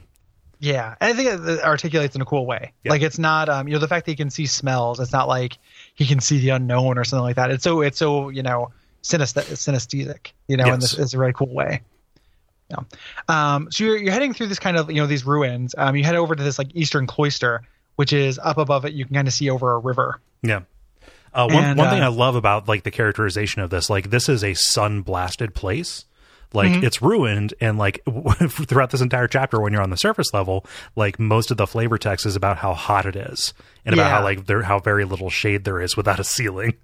Yeah, you want to get you want to get underground, Yeah. which you will. Hmm. Um, you get to learn about um, So at this point, uh, Frea offers you some water, and that gives that triggers a, a memory as well, and you kind of learn about her origins. Yes. Um, helping her kind of rescue uh, these Kish that were about to be executed, and you find out, you know, she kind of you know gives you like a life debt or whatever. Like she starts following you at this point, um, and you find out that like water is the sacred thing to them. Yeah. So her offering you water uh, because you're thirsty is not trivial. Yeah, that like that, that like that is an expression of like bone deep gratitude. Yes. Yes. Yeah. Um, over over on the other side of the map, you go to this place called the Tower of Solus, and Solus was uh, one of the kings of this land before it uh, before it fell. And this introduces our first boss fight um, with a Minotaur, one that has actually been wrangled by the goblins um, to protect this place. And again, Yeah. a lot of the text is about questions like, "Hey, why would they be doing this? Because this doesn't actually make a, a great deal of sense." Yeah. Yeah. The characters are aware Yeah. uh, of that stuff, and there's a lot of like the characters. There's a lot of suggestions about the adventures they've been on before. Like they understand the ecology of goblins. You know, goblins usually do this. Goblins usually do that. So they can point out when it's different. Um, the game does a great job of uh, signaling that you're going to have a boss fight here. Like uh, you know, the doors rattle Yeah. and, and stuff, and you can you can hear kind of scuffing behind the door. So you know, save. Yes. Uh, it's saying. Um, we should mention that um, if you lose in a battle, you can restart the battle, Right. but the game doesn't auto save. So if you end up needing to uh, kind of get more equipment or grind or what have you, or need to, you know, you want to try a different path, um, you'll have to reload to an earlier save. yes. Always be saving. Yes. Yeah. Um, so this is our first boss fight. As we mentioned, it's a ranged fight. Um, I don't know if we actually mentioned that, but this is ranged. Uh, he's up on a platform initially. yeah. Um, so for a certain number of turns, uh, which are determined by dice, uh, melee attacks are at a penalty, and Right. this kind of models uh, him making his way down to you Mhm.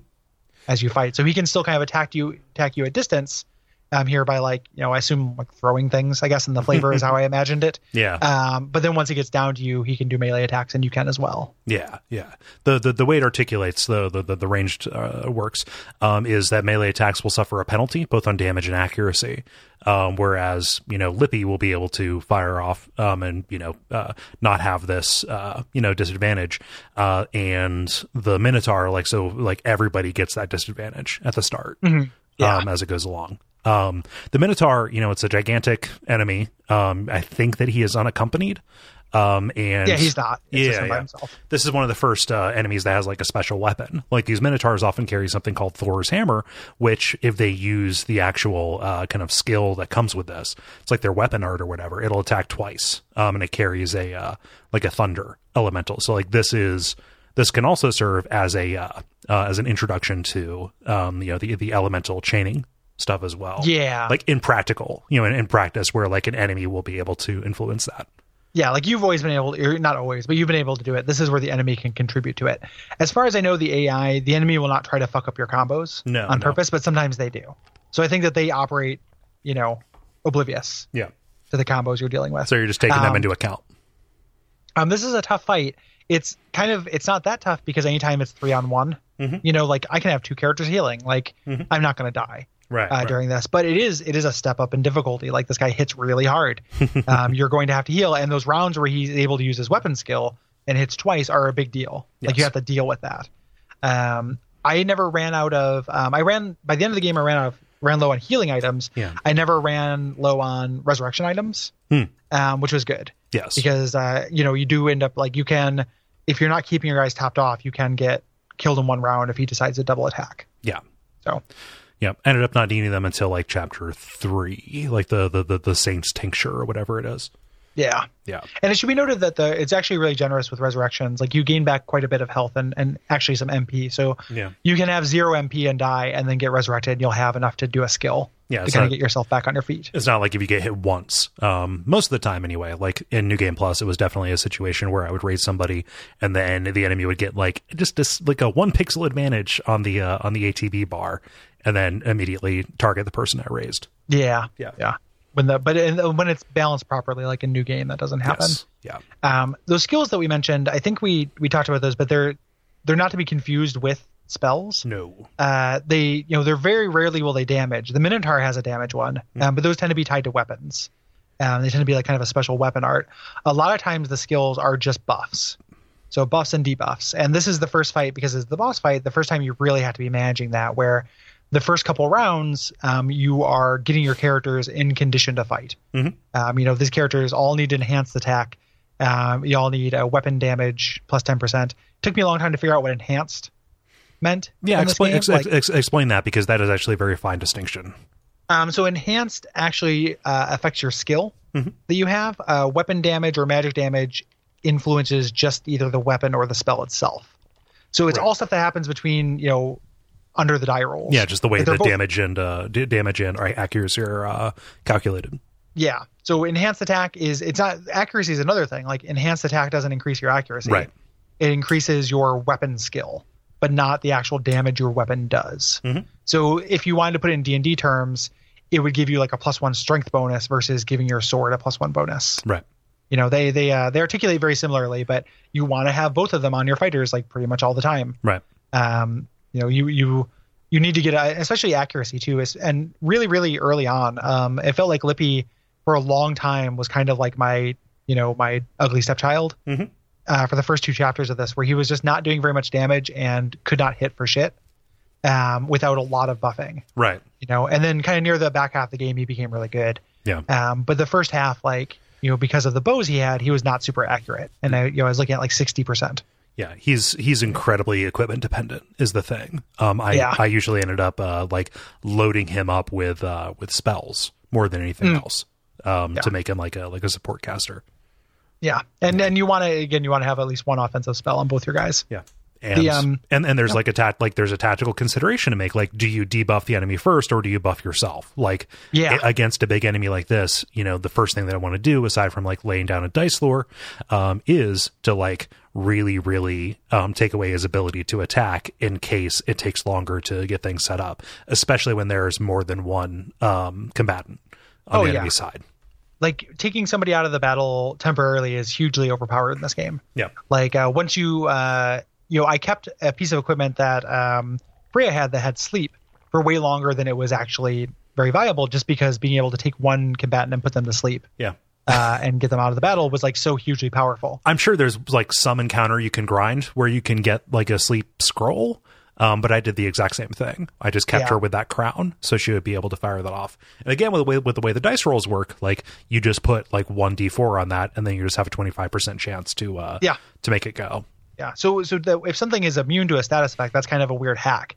You know, and it's kind of cool. The game never tells you this.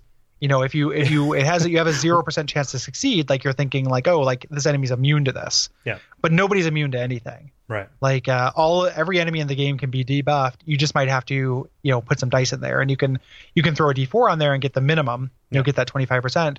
Or if you have a lot of dice and it's like, I need to mute this you know this this enemy caster. Like if I don't silence this caster, like I'm fucked. You can put you know 50 points worth of dice into it. Yeah. Yeah. And like, so what's crazy about this is it does tell you, you have to go back to the very first square of the game and it will have advanced tutorials where it will explain um, the way that works. Within the actual interface of the combat, it seems like it's a bad idea to put a D4 on uh, on accuracy because it just looks like you're taking yourself from a zero percent chance to hit to a four percent. When in reality, like putting a dice on that actually changes the accuracy uh, thing to like what number you have to roll to hit. And on a D four, you just have to hit a four, which means it's not a four percent chance to succeed. You have a twenty five percent chance. So Yeah. it misleads you by virtue of kind of a limit a limitation of the interface. Yeah, it's if if if you have a zero percent chance, the dice substitutes for it. If you have a percentage chance, the dice augments it. Yes. So um, yeah, it's it's a, it's a really really cool trick that you can do to make some encounters, you know, that would otherwise be really crushing, actually manageable. Yep. Keep those D4s. Don't just throw them away. Don't be like me for the first mm, six hours of the game, Yeah. uh, where, where I was just like, ah, fuck it, I'm going to cure somebody. Let me just throw all these D4s on there Yeah, to, I mean- to get a couple more points. Until you start kind of tactically using them to up your status uh, abilities, there's no reason not to throw all of them into your first 100%, you know, attack that you can do. Like, I'm going to use these dice. They're going to end up in, in damage somehow. They might as well end up in damage now. Yes. you know so um, and that's a that's a valid tactic too like that is how i got through a lot of the bosses was like saving up some really high value dice and Yeah. and slamming um but the uh there there are other things you can do as well to that are more kind of tactically sound Yeah. Um, yeah, and it's cool, you know, the, introducing all this stuff. Like, it's not like you could just sleepwalk through the goblins, but now you really have to do that shit because the goblins, for as much as they they can fuck you up, they don't hit, they can't like one shot one of your party members in a turn. Right. You know, like they they fuck they, they fuck with you, but they don't fuck with you like this. Yeah. Like you really have to. and like new game plus is going to do a lot to throw like a wider variety of goblins like a goblin shaman in new game plus is much harder than like the crazy undead minotaur that accompanies it Yeah, yeah yeah. The enemy casters, like, and we'll we'll um we're not there yet, but we'll talk about reinforcements when those start showing up. Yeah. Because that is also sorry i felt like i sunk through the floor when you said that like I, they, don't- they don't bother me as much as they as they bother you for sure. Did you know? Did you know though? Like, and I conf- I thought this was true, and I confirmed it. So like when those reinforcements come, which I understand the kind of abstract demoralizing thing, Uh-huh. um, you still get the treasure of everything you kill. yeah yeah so, So, that's like, like the, it's the longer that- battle, but you're getting way more rewards for those too. Yeah, yeah, and we'll, we'll we'll talk about it when we get when we get there because that actually also compounds with one of the more frustrating moments of chapter two. Mm. Yeah, could be because like the like the reinforcements are what make that kind of possible. Yeah. Yeah. Yeah. Are you? I mean, you're talking about grinding for the the key item. Yes. Yeah. thing. Yeah, yeah, and that's not something I can defend. Like as much as I'm invested in defending this game, like that's a a huge sticking point for lots of people, rightfully so. Yes. Yeah. Um, so you get a key here, and this opens up the the chest outside the tower, and this is where you get your Azoth, which is the resource that you use for equipment melding. Um, thankfully, they didn't drop that on you right at the front. That would have been incredibly overwhelming in a game that is already uh, kind of arcane with its uh. System heavy. Yeah. Yeah, yeah. Um, but here, you know, you get this. So technically, your melds are limited. You know, one one meld takes one Azoth. I never ran out of this, and I melded like crazy. Yeah, yeah, they're, they're really generous with this, and I think that's a that's a concession to not having shops. Yes. You know, like it, it like how frustrating would it be like if you had two copies of your sword and you just didn't have this resource, you Yeah. know? So thankfully they just they, they give you this like like mad. Yeah. Um, so this is a this is the first time you have to do a weird kind of non-intuitive backtrack. Yes. um, you know, because you've explored everything. Um, the way to kind of move forward is to go anywhere, like just go to another area. Mm-hmm. Yep. You'll get a little dialogue scene, and then go back here because there's a lever under where the Minotaur was. Yup. the uh, yeah. So you, you have to you have to you know now that the Minotaur has left, like the Minotaur is gone, which is foreshadowing, Yes. right? Mhm. Like it's you know at first you just think oh as a video game the corpse disappeared. No, Yeah. No. like that's not what happened. Um, but because he's no longer on the lever, you can see that yeah. and uh, and pull it. Yep. And then go over to East Cloister, uh, where Frea gripes about the walk, uh, which Yeah. feels like the game being aware of backtracking being kind of iffy. Yeah. Um, but the way forward at the very far north, the the door that is opened um, is kind of the the, the second gate, um, and this is where you get your second boss fight. Again, right on the heels of the first one, where the Minotaur is back in Pog form, uh, by which I mean he's a zombie now, um, and it shifts around his immunities. Yeah, yeah, and it shifts around his weapon most kind of tellingly because now he has an axe that does drain Yes. damage. Um, so like that's a big deal. Like he can heal at the same time he hurts you, which is the big, uh, you know, downside to a you know being a single single fighter. Yeah. You know, the reason why you're going to win when you're three on one, kind of no matter what in this game, is because you can heal and they can't. Yeah. At the same time, you do damage. Now he can do that. Mhm. It's a huge deal. Yes. Yeah. Fortunately, Um, he's not accompanied by people, but that is going to end very quickly um, Yeah. as we get into these kind of complex multi multi actor fights, um, uh, often with reinforcements in chapter two.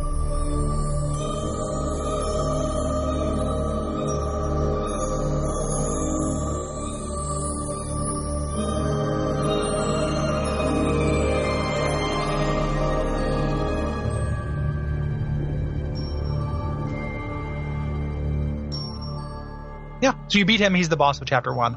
We move on to uh, to chapter two. I think he, he is the first one to drop special loot as well. Um, I think he drops the. Uh, is it? Is this where you get the Minotaur tongue? Yeah, yeah, that'll help Yeah. you do the uh, the drain attack yourself. Yes, which is super cool, and it's also a really uh, expensive in terms of BP. Mhm. So like it's that or a bunch of other equipment. Yeah. You know, you can choose to kind of marginally, and you can either have this like one cool new verb or marginally improve like most of your characters through Mhm. picking up you know random stuff he had around. So it's, it's and both are viable. Like they're both good choices. Yeah. So Yeah. Yeah. Um, so chapter two, um, an act of contrition. Again, Matsuno, you, you scamp. Um, ta- takes you into an underground cavern system, uh, which gets you relief from the uh, blaring, beating sun, um, but also puts you kind of uh, in reach of these undead, uh, which are going to show up. Uh, one of the story beats here as you go downstairs is that there is this kind of uh, gossamer paling around the palace, like this uh, special fabric that has been put up to kind of seal magic away. Um, and, uh, you know, somebody has cut through it um, you know, allowing some of the magic to get through. Um, again, this is a confusing thing that doesn't quite add up right now. The conclusion that he comes to is that yes, this is a sign that the shroud is here. Um, and somewhere between here and the end of chapter three, you forget that you're here for in defense of heresy. Um, and it's all about the shroud. Well, you, it still it still comes up. It's, at one point, even a character reminds themselves. Oh of yeah, that. Like I'm, I'm, Like- I'm not calling that an inconsistency. It's just funny because these are treasure hunters, and the thing they were hired for is much less interesting than this pie in the sky artifact. Yeah. Yeah. And they, they even and the cool, you know, it's a testament to kind of how good the writing is in this, where like they actually bring it up where they're like, I wonder if this was the intention of the senator the whole time Yes. was to tempt us with this greater tre- treasure. you know, like they they they're very aware Yeah. of of of what it means to be sent for like literally the Ur artifact of this world. You know, the source of all magic. Like Yeah. you know, it's uh they're they're pretty they're pretty smart cookies. Yeah. Um, this is where we're introduced to um, this kind of cavern system, so it's a different looking biome, and uh, undead, Yes. uh, who we, we are fighting more often. Um, generally, like undead don't have a lot of the same weaknesses and such that uh, they do in other video games. Right.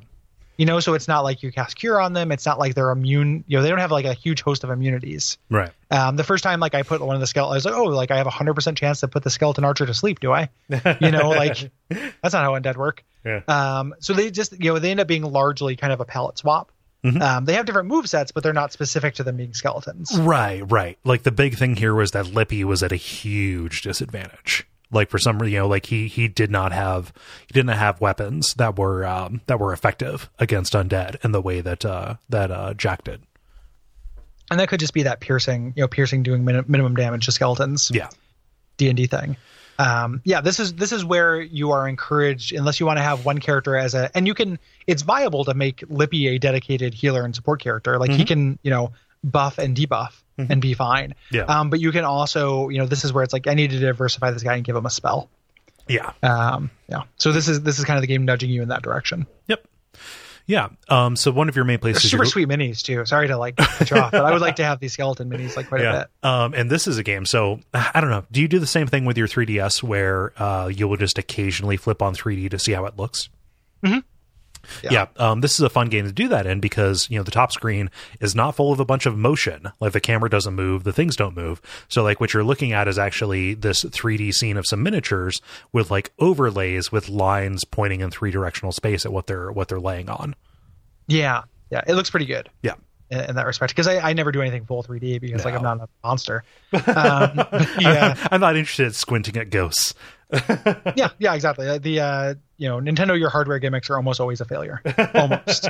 um, but yeah, they, they, they look Yeah. very good. I would like to have all these minis. I like the mage one specifically with his hat. Yeah. yeah. Um, uh, so one of the main places you're going to go is a place called the Confessional, um, which has another Minotaur boss fight. Uh, again, this is the third time in a row. Mm. Um, and this has a new limitation, uh, Fog of War. Um, and he comes along with, uh, I, I think, some skeletons, or he has he has some kind of accompaniment here. Uh, Fog, Fog of War will uh, universally reduce everybody's accuracy, um, with the caveat that every couple of rounds, uh, you will have the ability to roll dice to see if it dissipates. Yeah, to get to, to see through it, and that's character specific. Yes, So like you don't just you know clear the condition for the entire battlefield; you clear it for a specific character. right. So you can you can have kind of shitty luck, and somebody just kind of be uh, have this uh, this this debuff. Mm-hmm. Um, you get around it, you know, if you increase your accuracy, you know, like you you can get around it, but Yeah. it is uh, it can it can make a real big difference either way. Right. Um, and fighting this big guy with ads is a big deal too. Right. Um, this is a very different fight than the last two Minotaur fights. Like it kind of sucks that it's the same same guy, um, but it feels very different. Yeah, it's it's a variant. It's not a zombie. It's it's it's it's a lord, and I think this is the guy who uh, who has like the uh, the Thor's hammer. Oh yeah, Yeah, Yeah.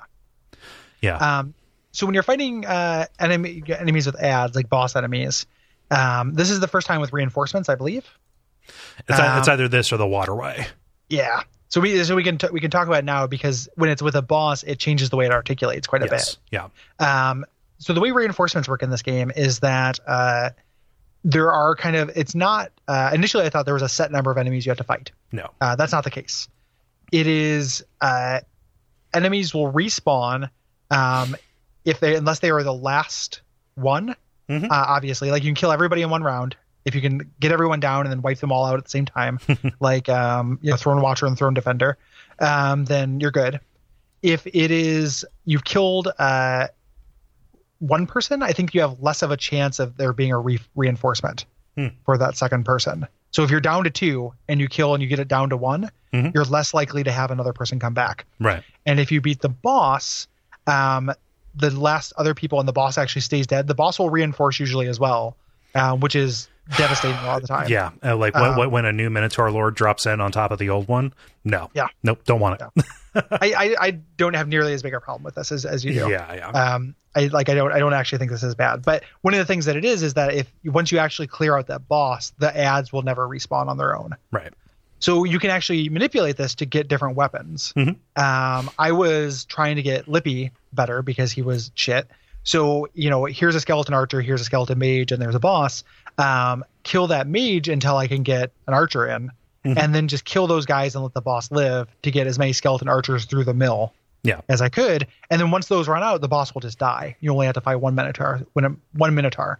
Yeah. So you'll never have to fight multiple bosses if you kill all the ads Mhm. first. Yeah. Like a, a lone Minotaur will never replace himself, Right. or so this old saying goes. yeah. Um, and that'd be amazing if it was explained. Um, again, I don't want somebody to cut my steak for me. It feel the the, the bad feeling in the moment is definitely de- definitely outweighs like the tangible benefit that happens um, when you uh, when you are you know um, exploiting that system, right? Um, and for me, like you know, especially in a boss fight, you know, even though this is a game that is that is full of boss fights, it's incredibly demoralizing because like my strategy or my tactic in going after these, like you know, taking the enemy combatant field from three down to two gives you you know confers upon you a huge advantage. Um, same thing with like you know prioritizing the main guy and then working on working on the scraps afterward. Like each of those has some kind of you know huge benefit that it can make for the flow of the fight right? Um, And I understand that this reinforcement thing is is also a limitation. They don't want to give you like ten total dudes to fight. That would be you know terrible and unwieldy, right? Like just having all Would also be things on the screen. impossible. Well, Like you, I mean, they just yeah, have more turns than you, so you would never win. yeah, yeah. Just like that that that would not be good. So instead, what they have is you know you kill somebody and then like a whole new fresh guy comes in um to you know to to replace him. This gets frustrating to me personally, again from a difficulty and just kind of like sense of progress, uh, kind of uh, kind of notion, uh, because you know oftentimes even without the reinforcements coming in, you know this game is at its best when you are almost failing, and it almost always puts you like you know right on the margin, right? And so you want to be able to you know pace out and use your use your resources, um, and you know race you know race against the enemy's health in this kind of battle of attrition, knowing that you're almost always going to be down to your last dude. So having somebody completely fresh just kind of like tap in as you are limping along uh, is a gigantic setback that actually feels like a fuck you whenever it happens, um, no matter how much that actually feeds into the overall loot system. I wish that there was like- a more elegant way to, to, to, to signal that. Like the loot system thing is is an exploit that is not like the only like that's something that like I stumbled upon you know through the game they Yeah. end up liking the actual you know I, I get that like the first time where it's like a kind of a surprise and feels kind of shitty Mhm. and then i think that what the game wants you to do or the way that i approached it was like oh i'm not going to get down to my last guy like i'm Mhm. going to fight this more conservatively keep my guys topped off because i don't know if another guy is going to come Oh yeah, no matter how conservatively I fought, I still ended up getting, you know, get, like There- getting down to that. Yeah there's some there's some kind of like again like not to clinic it but there's some kind of different way where we just kind of had different experiences with Yeah, it yeah. and it's you know i would never get good anybody Yeah, and like all that I ask is did- that you don't get good me. Like like the, like I'm- that is I'm- the I'm only not- thing I want. I'm just saying that I didn't have the experience. And to be super fair, you know, to you, uh, is like even if I wanted to get good you, it'd be false because there is there are large elements of this game that are based on random chance. yeah. So like it's possible that I just had easier drops. Mhm. You know, like I just I just happened to get this weapon when you didn't, and it was stronger and it made the difference. Or like I happened to get a little bit more healing stuff than you did, and that happened to make the difference. But Yeah. for me, that signaling was that unless it was an end of like level like boss fight, because it's pretty rare that end of level boss fights do this. Like the the big capital B terrible, terrible fights in this game don't respawn. Um, it is more for these kind of mini bosses halfway through the level. Unless it was an end fight, I didn't push it to you know to that limit. You know, I would stop, you know, heal. Like if I have to have this character, you know, everyone puts on the defense. You know, Yeah. puts on the the thing. Like I would play very conservatively in these fights, and it, maybe end up those fights maybe took longer, so maybe it ended up taking the same amount of time the years did, but I didn't have that demoralizing feeling of Yeah. like I don't. I, I bet you I didn't lose as much. Mhm. And again, that's not a good good thing. It just means I took you know I ended up spending the most the same amount of time. Mhm. I just you know didn't have that kind of like ugh Yeah. you know downshift. Oh yeah, You know, Uh, the- like, that that downshift and morale that is a very real thing. Um, Yeah. yeah, and you know it definitely affected my willingness to like kind of you know my my, my eagerness to continue. Um, you know, and just I once it happens once, you're never sure of what's going to happen elsewhere. And no matter how conservatively I played, you know, like the game is kind of balanced to have you leave everything on the table. You know, when you finish a fight, uh, it restores all of your HP. Like you're not actually using resources to, you know, like to like to gather back up. Um, Your MP, you know, will always kind of stay at the state that it was at the end. Um, but even though I was trying to keep all of my buffs up and keep the debuffs up, and like if I dropped below, you know, half health or in some later instances, three quarters health, um, I would immediately go and, um, you know, heal. I would still end, up in these situations where it was like, okay, I have like one final dice roll that is going to beat, you know, this last guy or going to beat enough of the enemy combatants to where they don't get as many attacks on me and I can come back from it. Um, and when that, when that dice roll just got me a fresh new guy who with a, with a, with a full health bar, um, that was just like, yeah, it felt like being, having, uh, having somebody spit in my eye. Yeah, I, I can I can definitely see it. I just I would be if I had that experience time and time again, I would also be frustrated. Yeah. You know, so like that that makes a lot of sense. I just didn't. Yeah. You know, and and again, it's that's not a uh, you know that's nothing. Like that's not that's not good. Gooding you. It doesn't mean that I'm better at the game or Mhm. anything like that. It's just I didn't have that experience. Yeah. You know, it was not like I you know to on the other hand like to play you know devil's advocate against myself. Um, it's better than the alternative that you met. Like you can never do it like you fight ten guys at once. No, it would suck. Like that would yeah. It's I mean it would be it would literally be impossible. It Yeah. wouldn't work because the number of attacks is the uh, the defining factor of success in a battle Mhm. in this game. Um, there's a term for that. There's a guy who does uh, D and D videos who I like named Matthew Colville, um, and he has there's a term for it. That's how fifth edition D and D works. Mhm. Um, you know, so like you know, a, a party of four adventurers can still lose against a party of seven goblins because they're just getting more actions per round. Yeah. Um, I can't remember the the term for it. So they would never be able to do that. Yeah, it's like, it's like you're Um, being scraped or something like that. Yeah. Yeah. What I what I do think is like as much as I didn't mind the them working, I don't think the fact that it's a surprise adds much. Like I, I think getting rid of that, if it just said like, hey, there are three goblins, like you're in a hallway, you can't fight everybody at once. It's like the 300 whatevers. Uh, you know, there will be three guys. You can see them, they're coming, but you just can't fight them yet. You know, so there so it wasn't a surprise uh, that you have. I don't think the surprise adds anything. No. Um, and the uh, so I mean that's that's the big concession I think that would be a good one to make. Mhm. So like you knew getting into it what you were getting into. You might still have that same experience where like you just were, you know, a battle against six goblins just wasn't viable. Mhm. You know, like I, I just, you you know it just was was too much. But you would at least know. Yeah, you wouldn't have that surprise.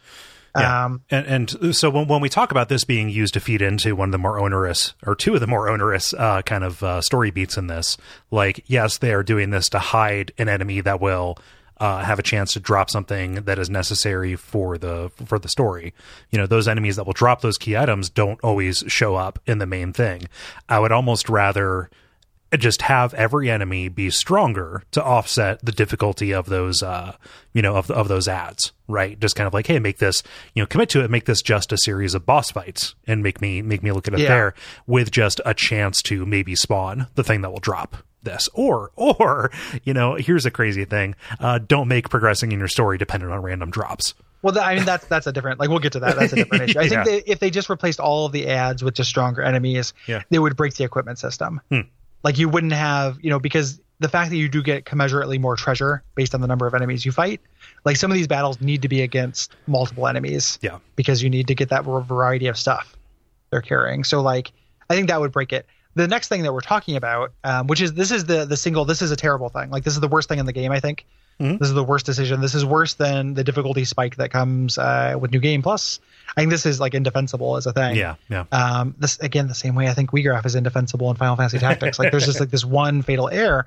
Um, so you move on to this waterway that has skeleton fights, and there's an enemy, a skeleton mage, uh, that has a he carries an obsidian Daphne, Yeah. um, which is an item you need, like a key item. Yeah, it is a small. it is a small black rock that is magical.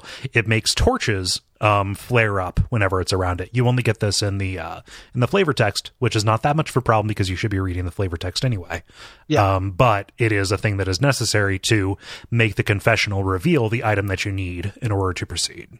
Yeah. So and this is horseshit, and it, it's it's interesting because it's it's you know it's it keeps going back to that experiential thing where you have a game that's based on random chance. Yeah. Where like my first run through of this game when I played it a couple years ago, I ground for this forever. Like it mm-hmm. took me forever to get this. This time when I was playing it for the show, first time. you know, like literally just the first mo- you know first time it came, a skeleton mage dropped it, and that can happen. There are people who don't even know this is a thing Right. like who play the game just because they had that encounter and it mm-hmm. wouldn't have taken anything away to just make that make the skeleton mage that has this always spawn like that would have been sensible in a way that i can't understand any argument for not doing it, No. it it's it's absolute horseshit it's it's one of the worst game design decisions that have shown up on the show um like i don't think this adds this specific part of this adds anything No. and I and I hate it. And the only reason why it's tolerable and it doesn't like instantly sink the game to me is that it is variable. Like you can also just not run into this. Yeah. You know, and I also like I like fighting in this game. So if I have to go back and like fight these guys a few times, like Yeah. it doesn't bother me. It's like but it's like grinding for wall. Um it's like Wiegraf. Like Yeah, You but know? gr- but grinding for wall, like you know, you're getting to level thirty four. like you you know, you know what you're working toward, as opposed to uh, as opposed to just hoping this will drop. To, to to give you a sense of my experience with this, I had it drop on my second fight with the skeletons on my first round through. It's like okay, like I knew that this was what it, this was something I had to do. Great, fine, Yahtzee. Uh, the second time, I lost a night to it. yeah it can definitely it can definitely go longer you know so i I guess it makes i guess it's the choice between you know if grinding for wall is you need to go up you know one two three four five, this is rolling a d10 and trying to get five or above. Yeah, you know I- so I- it, it can be much easier in that. Like i i will truck no defense of the grinding for wall decision. Right. um i, th- I think that is one of the like i love that game. Uh huh. and that that is a a terrible terrible game design Yeah, it is. Um, I, I think that again, it might it might be a values thing. You know, I, I know you said you wouldn't truck it. I would much rather be sentenced to five years of prison and get out than be sentenced to life and maybe have a chance to get out after after two with good behavior. Well, yeah, but I mean, it's, it's not that that's not what it is, though. You know, it's not life. Like it was a night, so it was it was a couple hours. Like Yeah. it's it's it's much closer to like a one d ten I, I versus would, a five. yeah, I. Would I would much rather. Uh, yeah, I, I just I would much rather know what I'm working toward as opposed to just like, hey, this could be one or forever. yeah, and, and that's and that's really similar to your perspective with the um with the battles in general. Yeah. You know, with the ads and things like that. Like that is an important thing to you to know what you're working towards. Mm-hmm. And if I'm enjoying what I'm doing, that isn't as important to me. Yeah. Uh, no matter how much I'm enjoying what I'm doing, if I'm doing it over and over again, it loses that texture. Yeah. Yeah.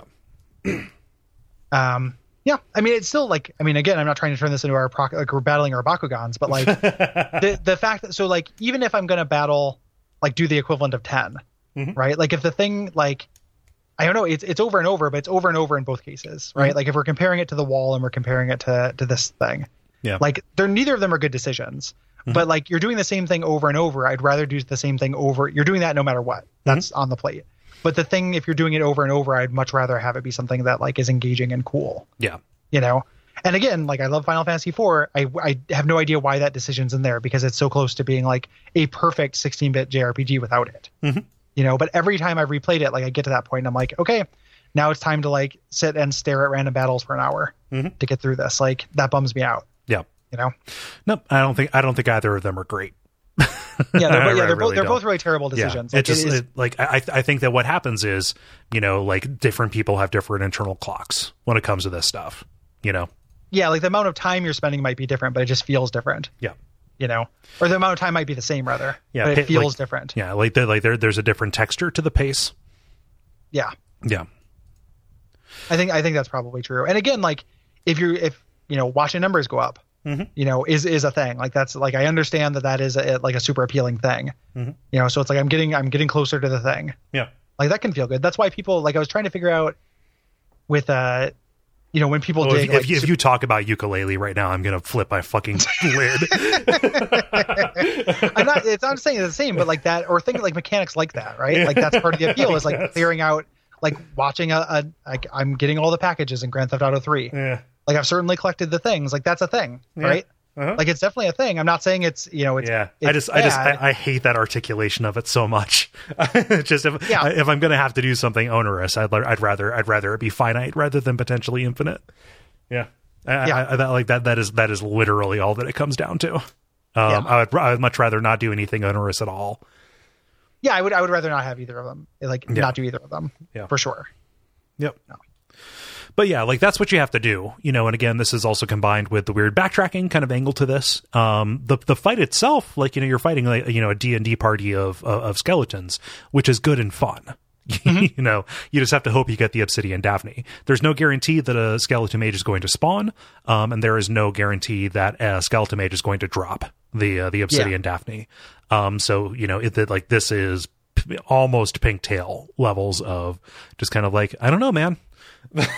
Yeah, I don't I don't think it's pink tail level. Like Yeah. you, you'll get it if you spend a like you know like the the time I had to grind for it to get it, it was like an hour and a half. Yeah. I've never had a pink tail drop. That's Yeah. you know one in two hundred fifty five in one in two hundred fifty five. Mhm. You know, so it's not pink tail level. Like that's an exaggeration, but it, Yeah. it is it is a dice roll. Mhm. You know, so it is potentially could take a very very long time. Yep. But, that, Uh, but, but potentially take longer than take t- take a longer amount of time than anybody should be expected to have patience for.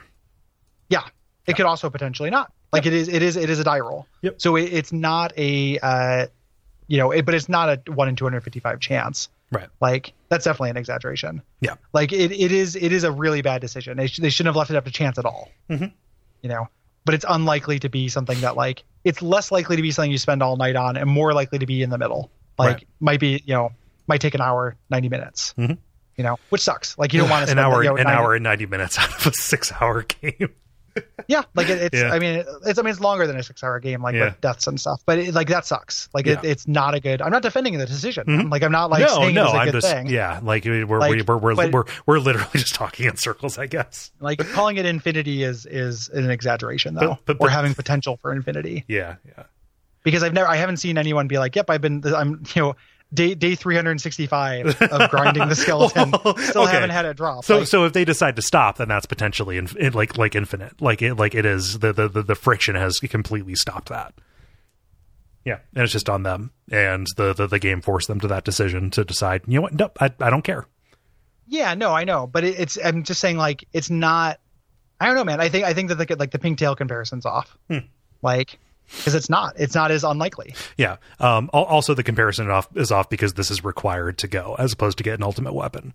Yeah, yeah. It's a really bad decision. Like, I don't Yeah. know. Like, I'm not defending the decision of it. Gary, I just, I just I don't think- understand why you're saying this is the best thing that's ever happened in games. I, I really don't. I- like this. I, I this seems like a weird hill to die on. I said it's the worst thing in the game. I hate it. Like, I think it's really, really shitty. I Yeah. just no, I'm just I'm just It reminds me of like when we're do when we did Torment, right? Like, Uh-huh. so like the combat in Torment's the worst part of it. People overstate that quite a bit. oh yeah. like you know it's like oh this is this is literally make you know makes me want to throw the game out the window and stuff like well you know really you know like if, if, if something you know is it's bad but on the balance you can overstate how bad something is Mhm. you know and that's what that's what i'm i'm cautioning against like it's super bad Mhm. it's super shitty super shitty it's Yeah, by far the yeah. worst thing in the game Yeah, I just You know? man, I, I I think about people who may have turned away from the rest of the game because of this one one decision that I cannot fathom why yeah they i can't it. i can't think of a good reason it's not defensible yeah, like it's not a defensible thing i just think that there's a speed limiter on how like how bad it is and that Mm-hmm. speed limiter is not pink tail right. which is like something that i played final fantasy 4 like five times and never found Mhm. and tried to like many times like Yeah, you know that that's monumentally unlikely yeah. I will I. I will concede that it's not pigtail levels, but like with something that is purely random, anything could be that. we both played through this twice and found it both times Right. you know so between the two of us we got it four times in Yeah. you know between all of it maybe the space of like I- two and a half hours three hours I, I think we should move on because be, because us talking about the definition of random and what it means for gameplay probably isn't going to get us anywhere. yeah Yeah. would be would, would be my re- my recommendation about this. Both of us agree that this is a bad thing. yes Yeah. Yeah. Um, anywho, uh, you fight the D and D party of skeletons, and you get this uh, obsidian uh, obsidian Daphne, and you head over to this waterway where we actually get our boss Yes. of this area, which is a lich. Yeah, I'm down for a lich. This is a cool Yeah. fight against uh against a caster and his group of uh his his group of melee people. Yeah, yeah, two two melee skeletons or a melee skeleton and archer. Yeah. Um, I don't think a mage can spawn here, which is great because Yeah. uh, one caster is enough. Oh God. Yeah. Yeah. Um, he's super tricky. He's teaching you about liches, um, which you're gonna have to fight in the next uh, chapter as well. Um, you will, will run into a lich, and their set of resistances and their kind of spells uh, specifically um, are serious debuffs. So um, this guy, I believe, and this could be a random element, is the first guy who could petrify. Oh yeah. Yeah. um, which is a big deal. Um, you do, it's not instant death, um, and you're protected while you're petrified. You don't take any damage, but it's just like being out of the fight for several rounds. Yeah. You just can't uh can't act. Yeah. Yeah. So I had to spec up for this guy and then the lich I was fighting later to have the spell to unpetrify. Yeah. Like, uh, you know, I was like, oh, the, these items are going to run out. Like, I need to prepare for this, which is never my favorite thing, like the safety bit problem, but you know, ultimately ends up being fine. Yeah, yeah. Um, fortunately, he didn't proc this very much for me. Uh, petrification would become a problem much later um, for a fight we're going to talk about in New Game Plus, where I was fighting an enemy that would just uh, target my entire party with petrify and then succeed. Yeah, that's it's, when that happens. It's such because you don't die when petrify happens. Right. So all your all that like I, you know, that's just a time tax. Right. Like they can't hurt me. I can't do anything. You just have to watch them kind of wail on these statues Yeah, until one of them thaws out. Like it's such a a, a dumb move to even have that spell in the game. Mhm. You know, for the enemy. Like there's very few things in like once this gets to super hard new game plus, like I get it. Like I understand the wanting that challenge in, you know, like a a Soulsian level of challenge in a game that's turn based. Mhm. You know, like something that's very very hard that's exercising different things than your reflexes. Mhm. Like I dig that. yeah, But it, it's you know again I tapped out. Like I didn't want to deal with it yeah. Especially not on a time limit. for sure. Yeah. Um, but the Lich fight is good and fun. Like dealing with somebody who is as debuff happy as you are, um, turns you to being kind of more defensively focused, um, in a, in, in a less kind of immediate way. You know, you are not, you know, like you are not just trying to stop yourself from, uh, um, you know, taking damage. You're trying to make it so that you will, you know, do more damage. You know, that they are not just like overriding your ability to be effective. And this is the first time I ended up using a lot of uh, befuddle, which is the way that you impair magic. Yep. Um, we I don't think we talked about this, but the way that status effects work on enemies, you have to roll above a 13. Um, you have a clutch of dice, and you can't add to this. No. So uh, if you are doing a status effect that has zero percent chance, Mhm. you can you know do the D4 trick. If you're doing a status effect and it's uh it's you know it says dice, Yeah. per Percent, dice. Yeah. yeah, um, then you can't add to it, and it's just like essentially like a 50-50 shot. Yeah. Um, and this ends up being the case for um, some debuffs uh, work this way, so like Mm-hmm. impaired accuracy, um, you know, but like sleep doesn't. Right. You know, it, it's kind of uh, I mean, maybe not arbitrary. I'm sure there's a game balance decision behind it, but Mhm.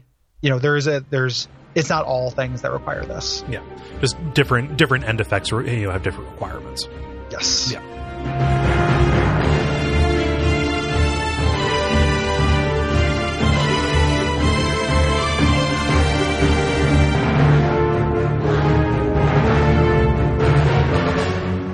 Chapter three is uh, in defense of heresy.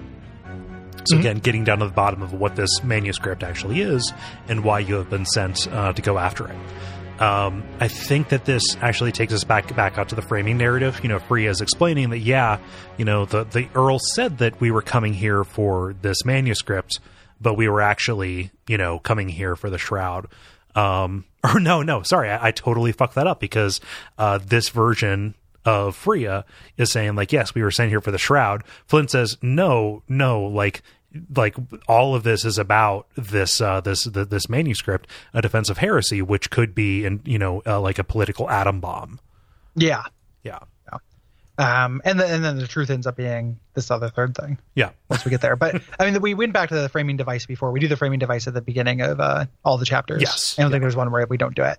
Um, so you know, after this, we're kind of getting this thing, and I think we mentioned this where like she's bedridden, like she's super hurt during this. so like you know, you could you wake her up through poison and stuff. But I really like that mystery of like something happened to the girl. Yeah. um, the uh, so you head uh, into this area, which is another kind of dungeony environment, like more cobblestones. There are places that are outside.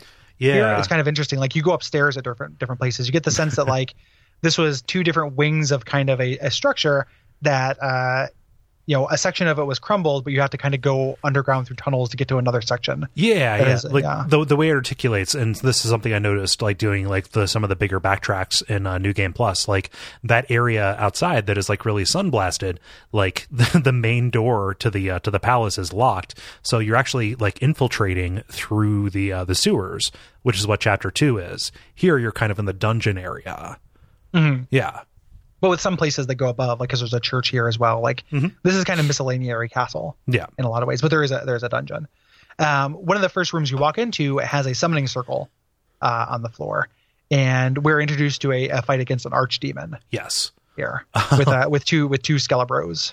Yeah, this was a wall for me. Actually, this archdemon was incredibly difficult, um, specifically because he was so protected. Uh, this is one of the big fights where, like, whatever I brought into it, most of my attacks um, would start out doing one point of damage, um, regardless of the spell or the element. Um, and if I buffed or if I aligned it, uh, the damage would go up to like nine or ten, something like that. Yeah. Yeah, um, yeah. This this was on my wall. The Archlich I had a bit of a wall Mm-hmm. with that comes a little bit later in this chapter. So this guy I don't remember having a particularly hard time with. Mm-hmm. Um, and I think that the way it ended up working out was I just cleared the the ads Hmm. and then you know the reinforcements. Yeah. Um, and I think that I what I did was uh, this was I still was concentrating on Frea using sleep, but this is where I picked up the Thunder Ring that allowed me to paralyze. Mm. And if you paralyze the Archdemon, the way paralysis works is the same way it works in Pokemon card game, where for every action you have a 50% chance of not being able to do it. Yeah. Um, and the uh, so if you paralyze the demon, um, they don't the enemy doesn't have AI uh, that accounts for status effects. Right. Um, they won't alter their actions based on what status effects they have, other than to sometimes clear themselves. So, it would the demon would do something like um, he'd be paralyzed, um, and he would just do you know meditate. You know, he'd, he would he would fail to attack, and then he would meditate instead of doing a skill that would do damage, Mhm. um, and continuously. Like I knew he had MP. Um, you can cast a reveal on enemies to get uh, a set of what their stats are. You can see their HP and their their MP Yeah. and um so like it was just kind of like stuck in this pattern like he didn't know he was paralyzed and that's how i was able to take this guy out Yeah. um you know and i could also this is i still was rocking sleep so it's like i could put the archer to sleep paralyze the demon and then just fight a parade of melee guys and just Yeah. skeletons and then kind of like set them up one by one and knock them down Yeah. and then once the arch archdemon by himself i still couldn't do tons of damage to him but i was all it was a three on one so my action economy was just always gonna gonna have me come out ahead in that Yeah. Um, and again, this is one of those things where the random nature of it kind of works against you. So my first fight, it was you know mostly attrition. Took a couple of different tries. This is before I really understood the uh, the, the the way that status effects worked. Um, the second time through New Game Plus. So again, we're working with the uh, the higher difficulty on that. So take this with a grain of salt. What ended up happening was the uh, the status effects would have a very small chance to proc, and then they would last for maybe mm, let's say one turn, and then they would be lifted. Yeah, that's that's a real new game plus thing because status effects are really generous in uh, new game, even for end level bosses. Yeah. You know, and it's it's frustrating to take that away because it's such an important part of the the combat system and the flow. Yeah. Yeah. Yep, but uh, but this is a real like, hey, like chapter three is going to be some real stuff, um, and the rest of the game kind of is going to be as well. Um, but yeah, this is uh, you know this the summoning sign again is a uh, is a sign that something is wrong here because a goblin couldn't have done this, um, and a demon wouldn't have done it. you know, there's a there's a fun line about just like you know like a demon never working for himself or something like that. Yeah, demons Yeah. here are like lawful evil. Yeah, uh, in this yeah. thing, like they make they make deals. It's it's a you know I don't know if it's Baatezu or Tanar'ri. It's one of those two. yeah. Um, but then, like in one of these other rooms, uh, Frea gets possessed. You know, somebody is remote speaking through her body, um, saying like, "Oh, it must not be unleashed on the world." Mhm. Um, which is a which is a really cool gambit, by the way. Um, downstairs, also, this is something I forgot to make a note of. There's one scene that you can encounter uh, with a door that is locked until New Game Plus, showing um, an illusory Frea opening the door, uh, while Frea is also behind you. And Giauque um, initially believes that it's like an illusion of the undead. Uh, that's not the case. that is actually a hint of what you need to do in the second go round. Yeah, you're seeing into the alternate reality, like the good version of this. Yeah. Yeah. Um, yeah. So this, this, you know, is, it's adding this kind of mystery and this cool, like, you know, first you think it's about uh, in the defense of heresy, then it's about the shroud. Now it's about something different. Yes. You know. Yeah. Yeah. Um, so there's kind of just like more fights. Something we should we should mention is that we're kind of concentrating on these fights. Um, in every room in between there, your characters stop and talk, and that's where you're getting that sense of characterization that we mentioned earlier. Yeah. So there's actually like a, quite a bit of dialogue, uh, kind of dialogue and backstory in this game. It's just we already covered it. Yes. So it is not. Uh, it's pretty rare that you do, you know, a combat back to back without some kind of small breather. I think one of the reasons why the issues we were talking about earlier, kind of some of the the frustrations you had with the pacing, is that there isn't that like downtime that you would go to a town or whatever. Mhm. You know, so like when I was equivocating the amount of time you spend on these things, and you know, is like how that time feels. One reason the time feels different is because you don't have this rhythm of like going back and like, you know, I'm gonna go shop or I'm gonna go talk to some people or I'm The- gonna just see a different scenery. What suffices for downtime is actually between fights, again, because there are so few of them and because you are picking up good stuff, is like going in and doing inventory maintenance. Like, Yeah. like that, that, that is, that is what actually pads this out. Um, you know, uh, in between the fights and, uh, probably even more so than these kind of really entertaining, uh, vignettes that you see when you go to different places. and that's and that's you know that's satisfying when you have a new way that you can kind of spec out your dudes Mm-hmm. it just doesn't it's not as like the pace is still quicker Yeah. because you're not like traveling really like it cuts out travel time so Oh, like yeah. you know you just go to your menu and you go to another room and like maybe you get a, a couple paragraphs of dialogue but you might have a fight Yeah, and I'm I'm I'm so down for like the Final Fantasy Tactics and you know like Crimson Shroud version of navigating you know inconsequential space, which is give me a menu where like if I. Yeah. want to get dialogue, I can go get it. yep Yeah. yep yep, yep. rather than making you walk through like an actual Yep, You know. not crazy about it. yeah yeah I, I don't i don't love it either one of the first games that did that, that i really like is um like the old uh, d&d gold box games a lot of times like a town would just be a menu yeah, you know and it's that way in uh unlimited adventures like when you can make towns you can either make them a town where you have like this map of just big empty you know wooden walls but you can also make it a menu Yeah. and that's uh i think i, I prefer that yeah, quite a bit like sometimes you know I, it, it depends like some towns are fun to kind of walk around Oh, but a lot yeah, of times yeah. it just ends up you know i, I, don't lo- know I love the towns in Final Fantasy twelve because they are so like designed and teeming. You know. Yeah i think i think they look good i wish more people inside them had interesting things to say Yeah. you know like they're still like they look really cool Mhm. you know like walking around towns in final fantasy 12 at least like give you a good sense of place Yeah. you know i just it, it's weird that like and this is not uh this is kind of games in general like it's pretty rare it's hard for me to think of something other than torment where like the random person on the street will have something worth hearing Oh yeah. Yeah. if you talk to them like that's such a rare thing even like games i love like even you know fallout like uh, like you know it's still a crapshoot it's still you know and i love that game but like maybe one fourth of the people have something interesting to, to say right. you know so that ends up being like a lot of that ends up being padding in the Yeah. form of either moving or just non-additive dialogue Yeah, yeah. you know And at least something like Fallout 2 will like throw in super goofy stuff that you see incidentally as you're walking by.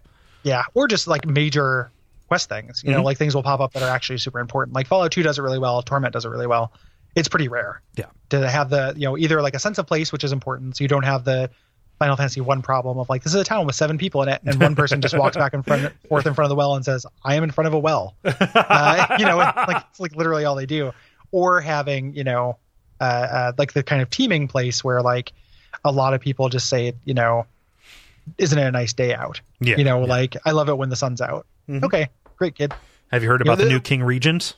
Yeah Yeah. one of, one of the best ones of those in final fantasy x um, there's these kids uh, in the first town running around a table and one of them goes i'm a blitzball and I, I just that's very cute and funny and i was like that's good incidental dialogue Yeah. and it happens really early and then you get further into the game which like i really like that game Yeah, yeah. but most of the flavored uh like random townspeople stuff is just trash Yeah. and there's like you know oh th- this is discouraging me from talking to people because nobody's as good as that blitzball you keep chasing that blitz yeah, that is uh man, there's so many great reasons to own a Vita. Um I just like find myself making 15 minute progress on Final Fantasy 10 on Vita like every mm, let's say week. Yeah, me too. Like I, I was, I sat down to like I'm gonna play this, play this, and then like got distracted by other things because like Oh, yeah. I do like it, but it's also, you know, Yeah. it's still, it's still, it's, it's still a time time cruncher. Yeah. you know, like sitting down and making. Uh, it's it's very easy for me to like when I'm sitting down and just it wants me to walk between long stretches of you know place. Like it's very easy for me to lose focus. Yeah, yeah. Yeah. Um, so one of these things here, you have you've got another um, uh, fog of war battle with some zombie goblins and a minotaur. Like that is literally nothing. It is just Yeah. more of what you've seen before. Yeah, it's it's just another you know another battle. And again, it's not trivial, but it's not like a boss battle. It's not momentous. It's not plot important. Right. It doesn't show you much new aside from like, hey, here here are zombie goblins, which have similar kind of limitations Yeah. uh, that you've seen before. There's one fun scene where you find you need to get a key off of a rotting minotaur corpse, um, and uh, you have to roll against Lippi uh, to see who is going to grab it because you know it's real goopy and gross.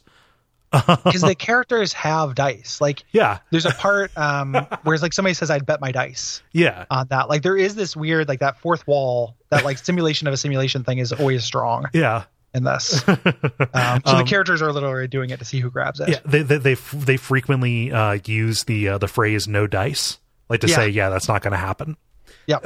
Yeah, it's pretty great. Yeah, Um, after you get this key, though, it unlocks the chamber to the boss of this this chapter. Which again, this is a pretty brief chapter. Like it's three major battles, um, or four major battles, um, and you get to this uh, this dragon yeah, uh, here in something called the Pilgrim's Promise is the name of this area. yeah. Um, this is still a castle, but everything has like these like ridiculous dramatic names. I mean, again, like just Matsuno as fuck. you know, very much so. Like Yeah. Pilgrim's Promise. yeah, it, it is the, the the Pilgrim's Necro Hall. Yeah, So yeah, somebody do a, a Twitter like a bot, a Matsuno bot, please, yeah, because like Oh, you could yeah. definitely do it. you really could. Yeah, just It- uh, when I first the first time I said this and read a defense of heresy, I was just like, you gotta be fucking kidding me. Like- I, I I initially said you got to be fucking kidding me. I was like, ah, it feels good to be home. yeah, it, it is like it is the most Final Fantasy Tactics thing.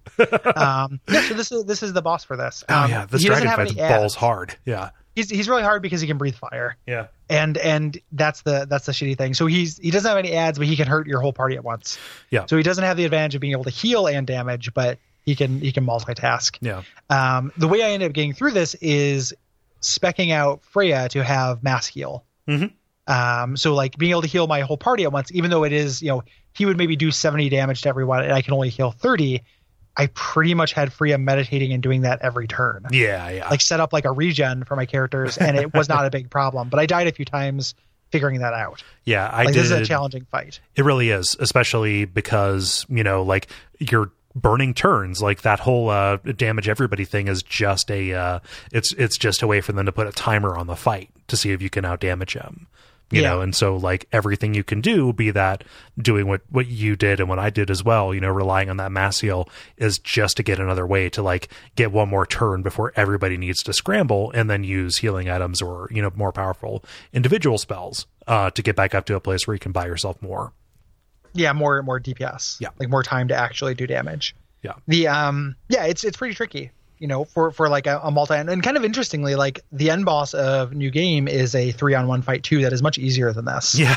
um you know somehow and this is um you know this is probably the second hardest fight in the game Mhm. um yeah so this, and, this and- is in the in the new game. Yeah in, in new game for sure Yeah. um new game plus like every fight is harder than this Right. um the uh but yeah it is uh it's super super tricky i guess i like in real quick like in the way that so you know when we talked about the new game new game plus thing like i don't feel bad that i tapped out like i don't really feel like i got half the story Mhm. there's more to it you Oh, know yeah. you do get a lot more stuff but like if It's- you are okay with a very downer ending Mhm. like the amount of game this is in new game feels good and satisfying Oh, it me. certainly does. Like by the time I finished new game, like it was it was great. I so so what I'm feeling is like the collected negative energy or this collective negative emotion, negative energy. Fuck me. Um, the collective negative emotion about like, oh my gosh, I'm not going to see all of this. I'm not going to be able to talk about it for the game. And then once I decided to quit and then go look and see what the story was, like it's literally very similar stuff. You're just seeing more different battles, new areas that don't reveal too much more until the end, which, you know, helps reveal the fundamental difference between New Game and New Game Plus. And if you know what that difference is, like that's kind of it.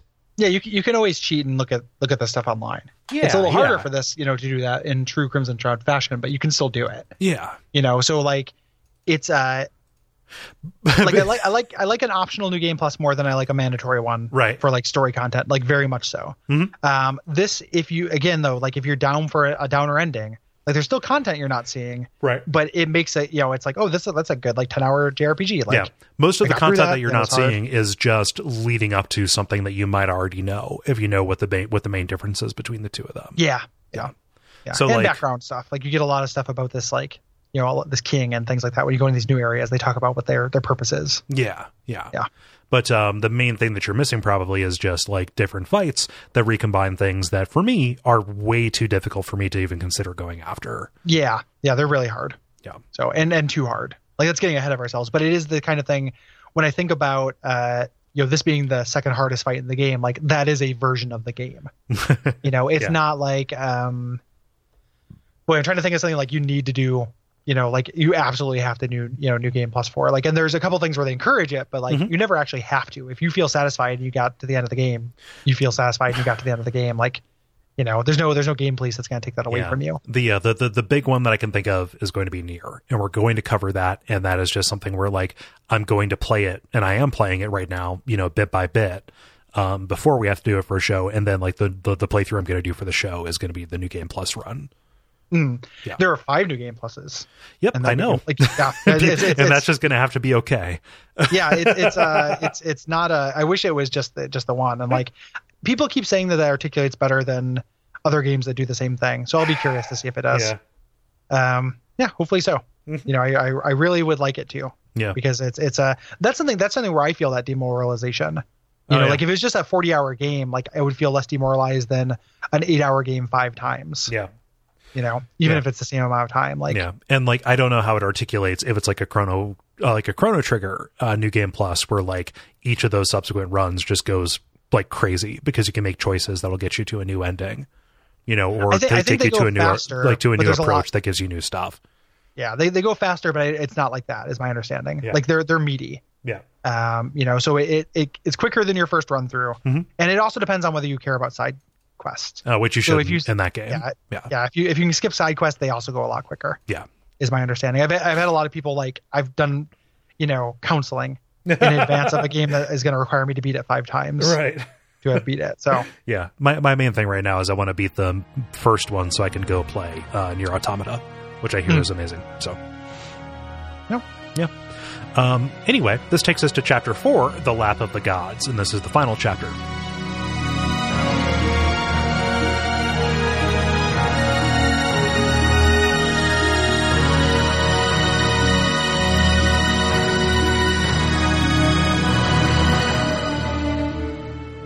with this kind of monologue that comes through of somebody talking about uh, serving the person they love until that desire grows into madness. Right.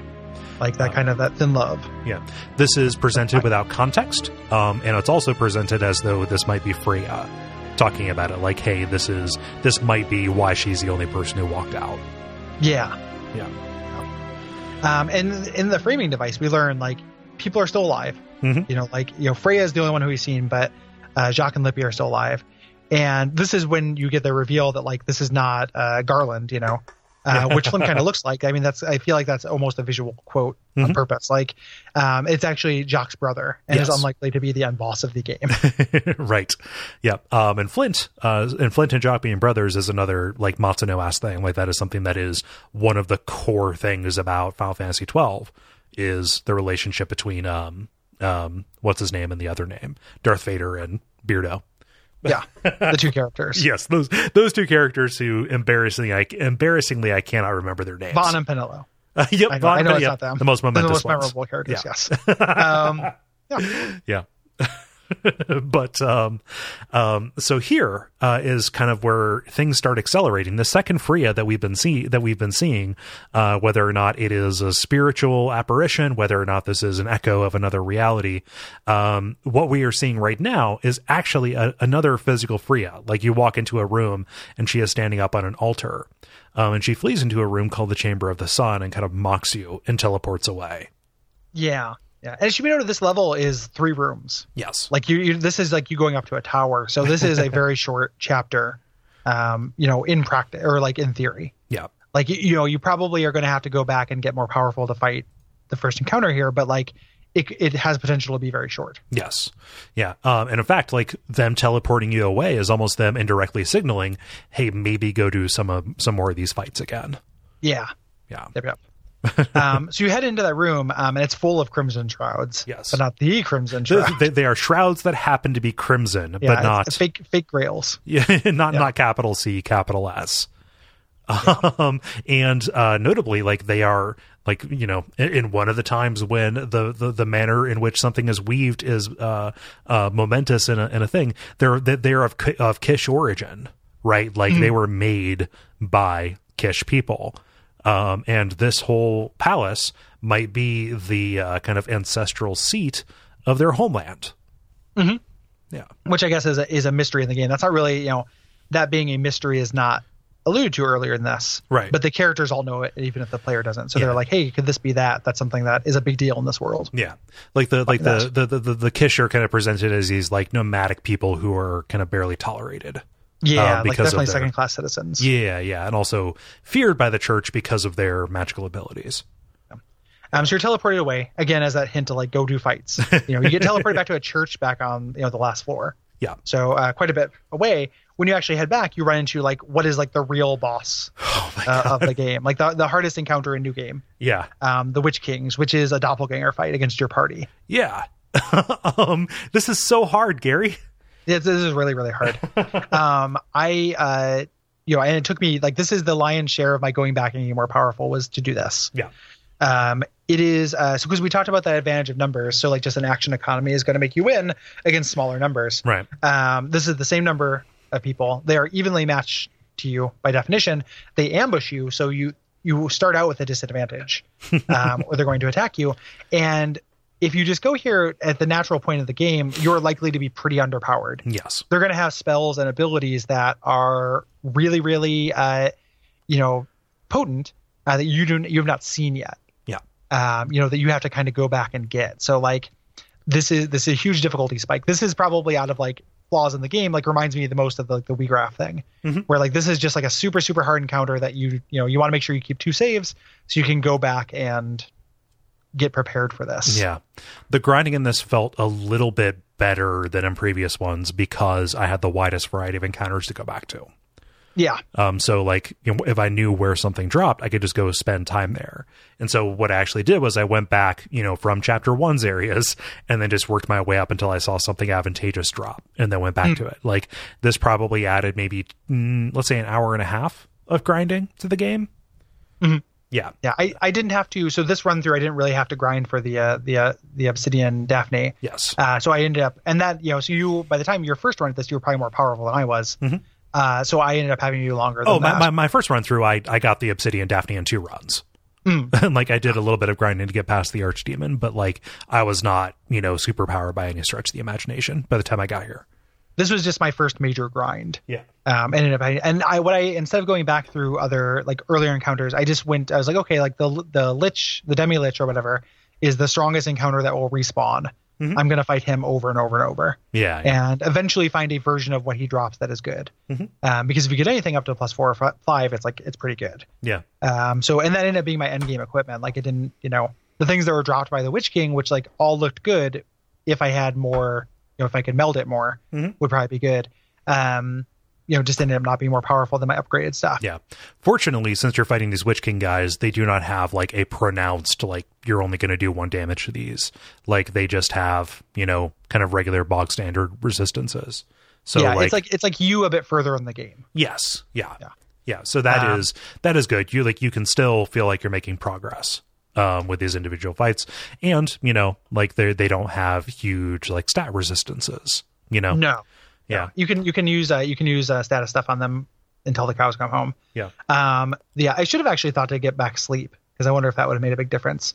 Um, the uh, the big kind of game changer as far as stuff they verbs they had that I didn't was haste. Yes. Um, haste made a huge difference. Like that was like Dark Frea would, you know, get their whole party hasted and they were just running circles around me. That's uh that's And- really funny because like I would lay down quick step as part of my first like go around. Like the first thing I would always do is lay quick step on Giauque. I didn't have it. Yeah. So like when I first got here, I didn't have it. And eventually, that is what I did. Yeah. Like when I when I went back to either I got the the, the piece of equipment they gave it to me, or I, I dropped a scroll, Yeah. or however it ended up working. You know, or I decided to equip the rod that had it. Mhm. Um, that's that's another thing that took me a little while to figure out is that like uh, Frea can equip rods or staffs. Mhm. Uh, staffs are two handed and tend to have like an extra spell, but rods are one handed, so you can do a shield, Mhm. and it's way better to do a rod Yeah. uh, because you have more equipment slots and you can add more spells. Yeah. So regardless of which, when I went into the battle, I didn't have haste. Yeah. Uh, and having that made a huge, huge difference. Mhm. Yeah. Um, probably single, like that was probably the single biggest factor was Yeah. me being on the same speed level as these guys. Yeah, I had uh I had haste like from like the beginning of chapter 3. Mm. Yeah, and again, just like that that, that that's the way the system works. I mean, it could be a drop, or it could be I just didn't equip the thing because I was using another spell. Oh yeah. So, like, if you had the air rod or whatever, I was using the earth rod because I was doing something else. Yeah. You know, like you are making choices. I don't know if I got a scroll. I feel like I just ended up equipping an item that had it. um, yeah. So, like, I think I, I think I was doing a lot of. Um, it might have been the thunder rod, which was what I was using Mhm. because I was doing a lot of paralysis. Okay. So, Yeah. Yeah. Trade-offs. yeah. Yeah. Yep, yep. Yeah. They're just different. So I had access to the verb, but it was also wasn't upgraded too. Yeah. So I didn't want to put on my non-upgraded air rod versus my like thunder rod plus three or whatever Yeah. until yeah. I could I could grind out a couple more air rods. Mhm. So Yeah. No, um, this is a fun fight when you can meet them on kind of equal terms, or you know, less on equal terms. Let's say, um, because Yeah. like you know, the for me the opening thing was focus all fire on Frea. Um, yeah, you know, yeah, you want once to take out the caster for yeah, sure. once once you're able to do that, like things will not be a walk in the park, but it gets substantially easier.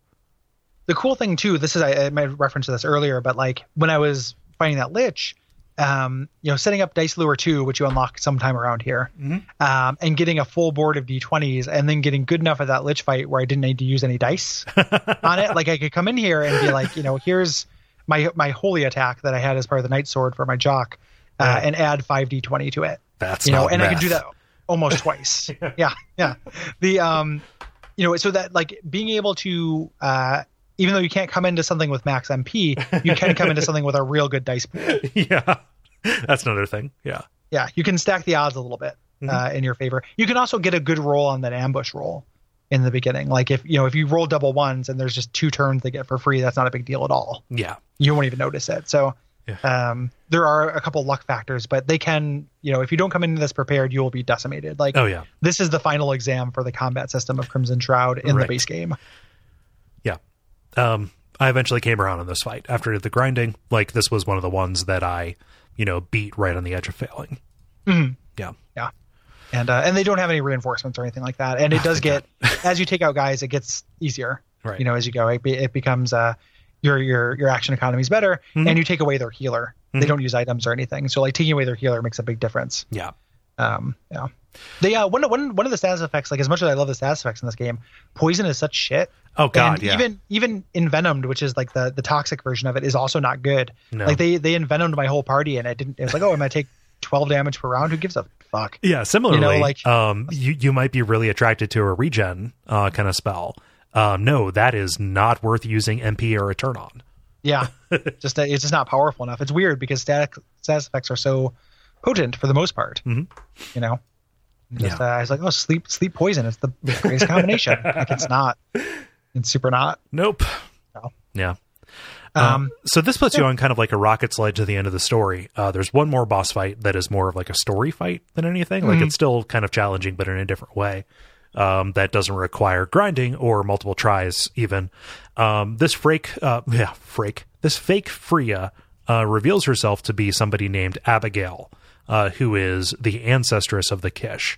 Uh, this is the person who uh, kind of gave us that monologue at the beginning of chapter four, again about serving a person they love until that desire grows into madness. So she was an apostle of this king, of King Solus, um, and you know either had an affair with him or wanted to have an affair and ended up, you know, being sacrificed, you know, for the uh, you know for the sin of you know trying to tempt the king into adultery.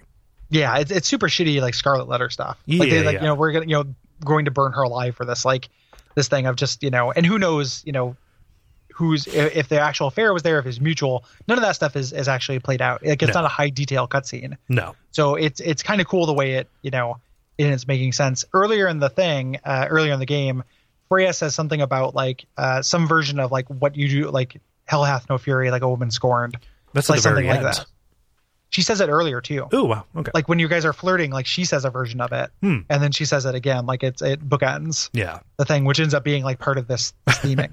right. you know, um, which Yeah. is you know super cool. Um, so it, now that she was being sacrificed, she ended up making a deal with a demon. The demons are in play, Mhm. and sacrificed her people's homeland uh, in exchange for this power of magic. Yeah. Like brought magic into the world uh, as this kind of revenge for this like shit that Yeah. she was being put through. This this kind of uh, uh, pillory that she was gonna have to Mm-hmm. deal with. Yeah. And so, kind of as a result of this, the remaining apostles of the king um, recognized what a threat this was going to be if she would be able to, you know, go out and assemble an army and use this power against everybody. And so they endeavored to set up a seal. They sacrificed themselves in order to seal her in the ruins of their homeland, this this uh, the, the, this palace. Um, and you know her descendants, you know the people who were aligned with her, the Qish, you know, went on to kind of wait for her return, and they got kind of like just a a little trace of their gift, Right. right? Right. Um, so we find out like that is that's actually how magic started. There is actually no Crimson Shroud. No, It is just a that's the story as it's corrupted through time. right? which is Um, like super cool. Like I like that's the name of the game. Like that's Yeah. the you know the thing you've been here the whole time for. Yeah, the, the, there is no Crimson Shroud. There's only Abigail. Like that is a line that is put there, and also she is responsible for spreading this misinformation. Yeah, you know, through like, like- sending the word out through the adventurers who barely survived. Like this whole thing is a trap. Like it, it starts out like it looks like a D and D game, but it ends up being like a Shadowrun game, where like you you have been betrayed by the people like you're being used. The whole thing is is you know she spread the rumors of this Crimson Shroud. She uh, used the manuscript. Um, and this myth of this thing in order to lure adventurers in. She even teleported uh, the Andale character. Yeah. Because there's a flashback we, we glossed over earlier where it's about our adventurers going to this monastery and finding Andale. Yeah. and that leading them here. Um, she put his body there Yeah, uh, because she's trying to attract adventurers in the hopes that one of them will be a Qish, so she can take over the body. Yep, and there, therefore, you know, with her soul in a different vessel, walk out through this paling, um, Yes. and you know, kind of traipse past the monsters that you probably killed on the way in. It's super good. Yeah. like it's it's a really really good story beat. Like, um, for for just being like a twist at the end of a D and D session. Uh huh. You know, like we don't know what these things are, but we have all the context that we need for this this to make sense. And like, I love being fooled. Oh yeah. You know, I like I love like oh like this is not you know what I what I thought. um, you know, so you you don't want that to happen. Um, so you uh you know you go to fight and uh you fight her as the Crimson Shroud, Yeah. uh, which is a super super badass mini. Yeah. Like this is a super cool miniature. Yeah. Um, and this isn't too bad. She just has a, a tremendous amount of HP and will, you know, lean lean more heavily on kind of like debuffs and making it so you can't kind of outrace her damage. Yeah, I was I was because of this being as easy as it was. Like I cast reveal on her and saw, oh, she has like 850 HP. Like I'm doing about 50 per round. Right. I'm sure she has a second form. Like and maybe it's just Dark Souls 3 PTSD, but like Yeah. I was certain she had a second form, and then it doesn't happen. you know, the the you know the music got big and she she crumbled, and I was like, oh great. Yeah. um, you know, because she doesn't she doesn't do a lot of things that attack your whole party. The kind of trick if you're struggling with this, because I've looked online and this is a point of contention for some people. Mhm. Like there are people just because of their build or whatever have a hard time with this, and maybe didn't have as hard time with the Witch Kings, which is insane to me. But um, is to befuddle her magic. Yeah. Um, her only thing that she can do that's going to give you conniptions is uh, her dark attack that attacks everybody. If you befuddle her magic, it will do 30 damage at the tops. Yeah. You know, so keep her befuddled and you'll be okay. Yeah. Yeah, I mean it's it's good. It has the looks of a climactic thing, you know. So when we say she has 800 HP, to put that in perspective, each of the Witch Kings that we fought before, again those mimics of us, um, had roughly um, like 500 um, Yeah. HP. Yeah. And and your characters at this point have like I think Giauque had 390. Oh yeah, like 400. Yeah. No, like Yeah. neighborhood. Yeah. Um, the uh, the music here is great too. Oh yeah. This uh, this boss fight music is really good. The music's good across the board in this game, but the music in this boss fight is particularly good.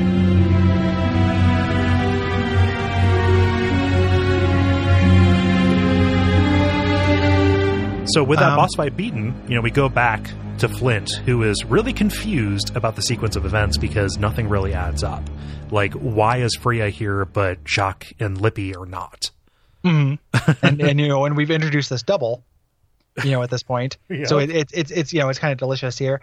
Um, so he he heads down into this kind of dungeon to take a look, and he he walks through. He sees Giauque and Lippi, And they say, no, don't don't come to us. And they and they and he walks through the paling. Yep. Uh, you know, and uh, he gets stuck through this thing that was designed to like now they are trapped in the same thing that trapped the shroud. Mhm. Um, Yep. And Frea is not. Right. Frea walked away because she was up in the bed, uh, getting you know kind of brought out. Yeah. Of this thing Yep. because it wasn't Frea. no, it was it was Frea uh, being possessed by Abigail, and she walks away. And I love the way this ends. I love is this really line. good. And like Yeah. that, the apocalypse began. Credits. So good. Oh my god. It's, it's it's really really It's such a good when We ending. say, when we say like the new game is a complete experience, like that's what I mean. Like it's a super cool like cautionary tale yeah. kind of feeling, you know, and it, it's a it all adds up in a really good way. Like it, it's it's like post uh you know because the the Final Fantasy Tactics like I, I'm a big I like that story a lot, but the initial translation like nobody you know it was hard to get. Right. Uh, this is is that kind of same level Mhm. of just kind of like a you know a really really cool story, but it doesn't have that translation problem at all. Like Right, The translation yeah. is excellent, so it, it all comes across. Yeah. Um, I love it. Like Yeah. it's a really really satisfying ending. I, I I wish to God that I had just stopped here. I really Yeah. do because a lot of my gripes were amplified and you know, were, were amplified in New Game Plus in a way that soured this, which is unfortunate because I try very hard not to let that happen. Like I Yeah. want to take this moment and say that like minus a couple of those wrinkles that happened up to here, like the new game experience for this, these first four chapters is fucking amazing. Yeah, it's really good. Yeah. I've been telling you, man. I know, The- I know, I- and I've been- just- I've been I telling you. because I knew it would Yeah. Like, the, uh, Yeah. I was just trying to apoplexy you. um, so it, it's if you're playing this, if you haven't played this and you're listening to us talk about it and you want to check it out, which I'd recommend you do. I, I'm not going to say like you know under no circumstances try New Game Plus because I'm sure there there's satisfaction to be found there if you find this combat very very satisfying. Oh yeah, and if, you- if you're the kind of person that this like you know just go you know will will raise up, and also it should be noted that it's great that this is on a portable system. You know, Oh, yeah. like JRPG should only ever exist in portable. I have Persona Five right now. I'm playing it on the PS Vita remote play. That is the only way that should exist. I don't know why anyone would ever sit on a couch and play a JRPG, um, like ever in a million years. Yeah. The um, so like the uh, they're they're bedtime and airplane games. Yeah, Um, so like if you play this, I'm not going to say like don't touch New Game Plus. It's the worst thing in the world. But if you touch it and you're like this is too hard, stop. Like you Yeah. got the story. Yep. You found out about how this world ends, Mhm. and that's super cool in and of itself. It's like it's you know even with the deaths, like it's longer than it seems. Like your play clock will not be accurate because you'll Right. have deaths and everything, but it's still a bite size tactical like really potent experience that tells a complete story that is satisfying and good Yeah. without insulting your intelligence like the dialogue isn't bad Mhm. in a way a lot of times like it is in video games like i Right. don't feel like uh you know again nobody again nobody's honorable but good right. like there's sheen to this that makes it that elevates it Mhm. um above like a lot of you know a lot of the genre to me yeah, um and and yeah and this and, and that's where i stopped like essentially like i played it in new game plus a little bit more but quit it because it is you get the real story which we'll talk about here in a second but it is so much harder right. Yep, uh, and also I like a downer ending.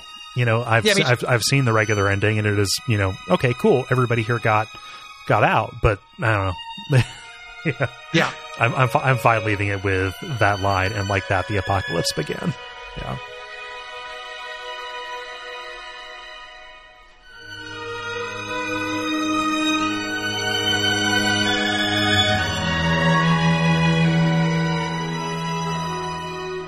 Um so as we mentioned the biggest difference with new game plus uh play wise is it's just much harder Yes. um you know there are a lot more different kinds of goblin fights um you know it's it's way bigger like i'm you know the thing i have the most experience with in new game plus is the just dark souls series Mhm. and this is like the equivalent of jumping from new game to new game plus seven Yeah. like it is it is much harder it is not a gentle ramp Right. Yeah. Um, I think we've we, we've talked about that uh, plenty. The plot differences. Sure. yeah. Um, the plot difference is that so the person that Flint is interrogating is actually Frea, not Abigail, kind of riding Frea around like a puppet. You know. So uh, the new game plus version is the one where your party actually succeeded, um, and the difference is that um, Frea is telling what actually happened um, and you know she did not get uh, taken over.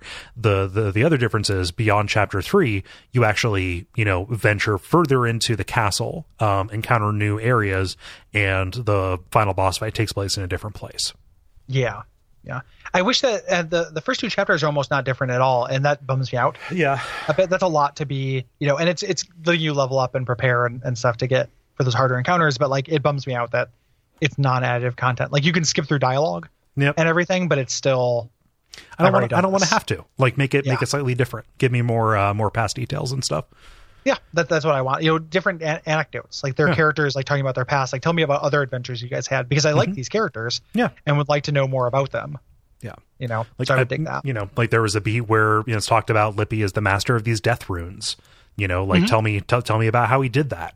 yeah, yeah. Like know? the, the whole, you know, the whole thing about how they met. Like we learn how Giauque and Lippi met and Giauque and Frea met, yeah. but learn like, you know, what's the first time that like Frea and Lippi had to to deal with each other? What was the um, you know, or like a really cool thing for New Game Plus before it got to the the part that were different would be to do an adventure where they found uh Andalay. Yeah.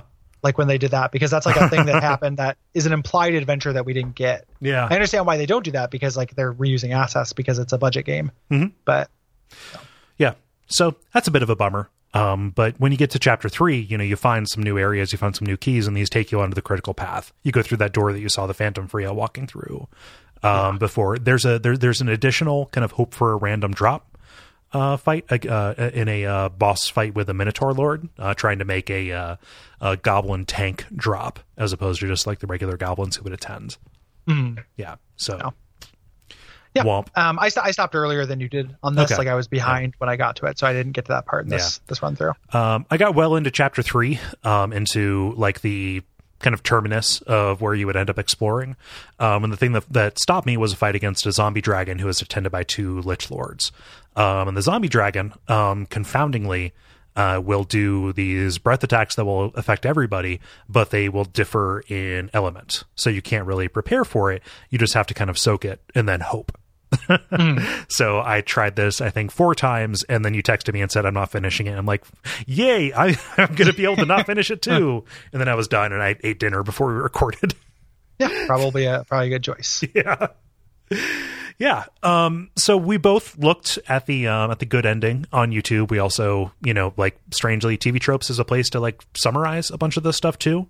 Um, The final fight um, appears to be a harder version of the Crimson Shroud boss, except except uh, she is attended by Witch Kings, um, which will add in, which will reinforce up to ten times.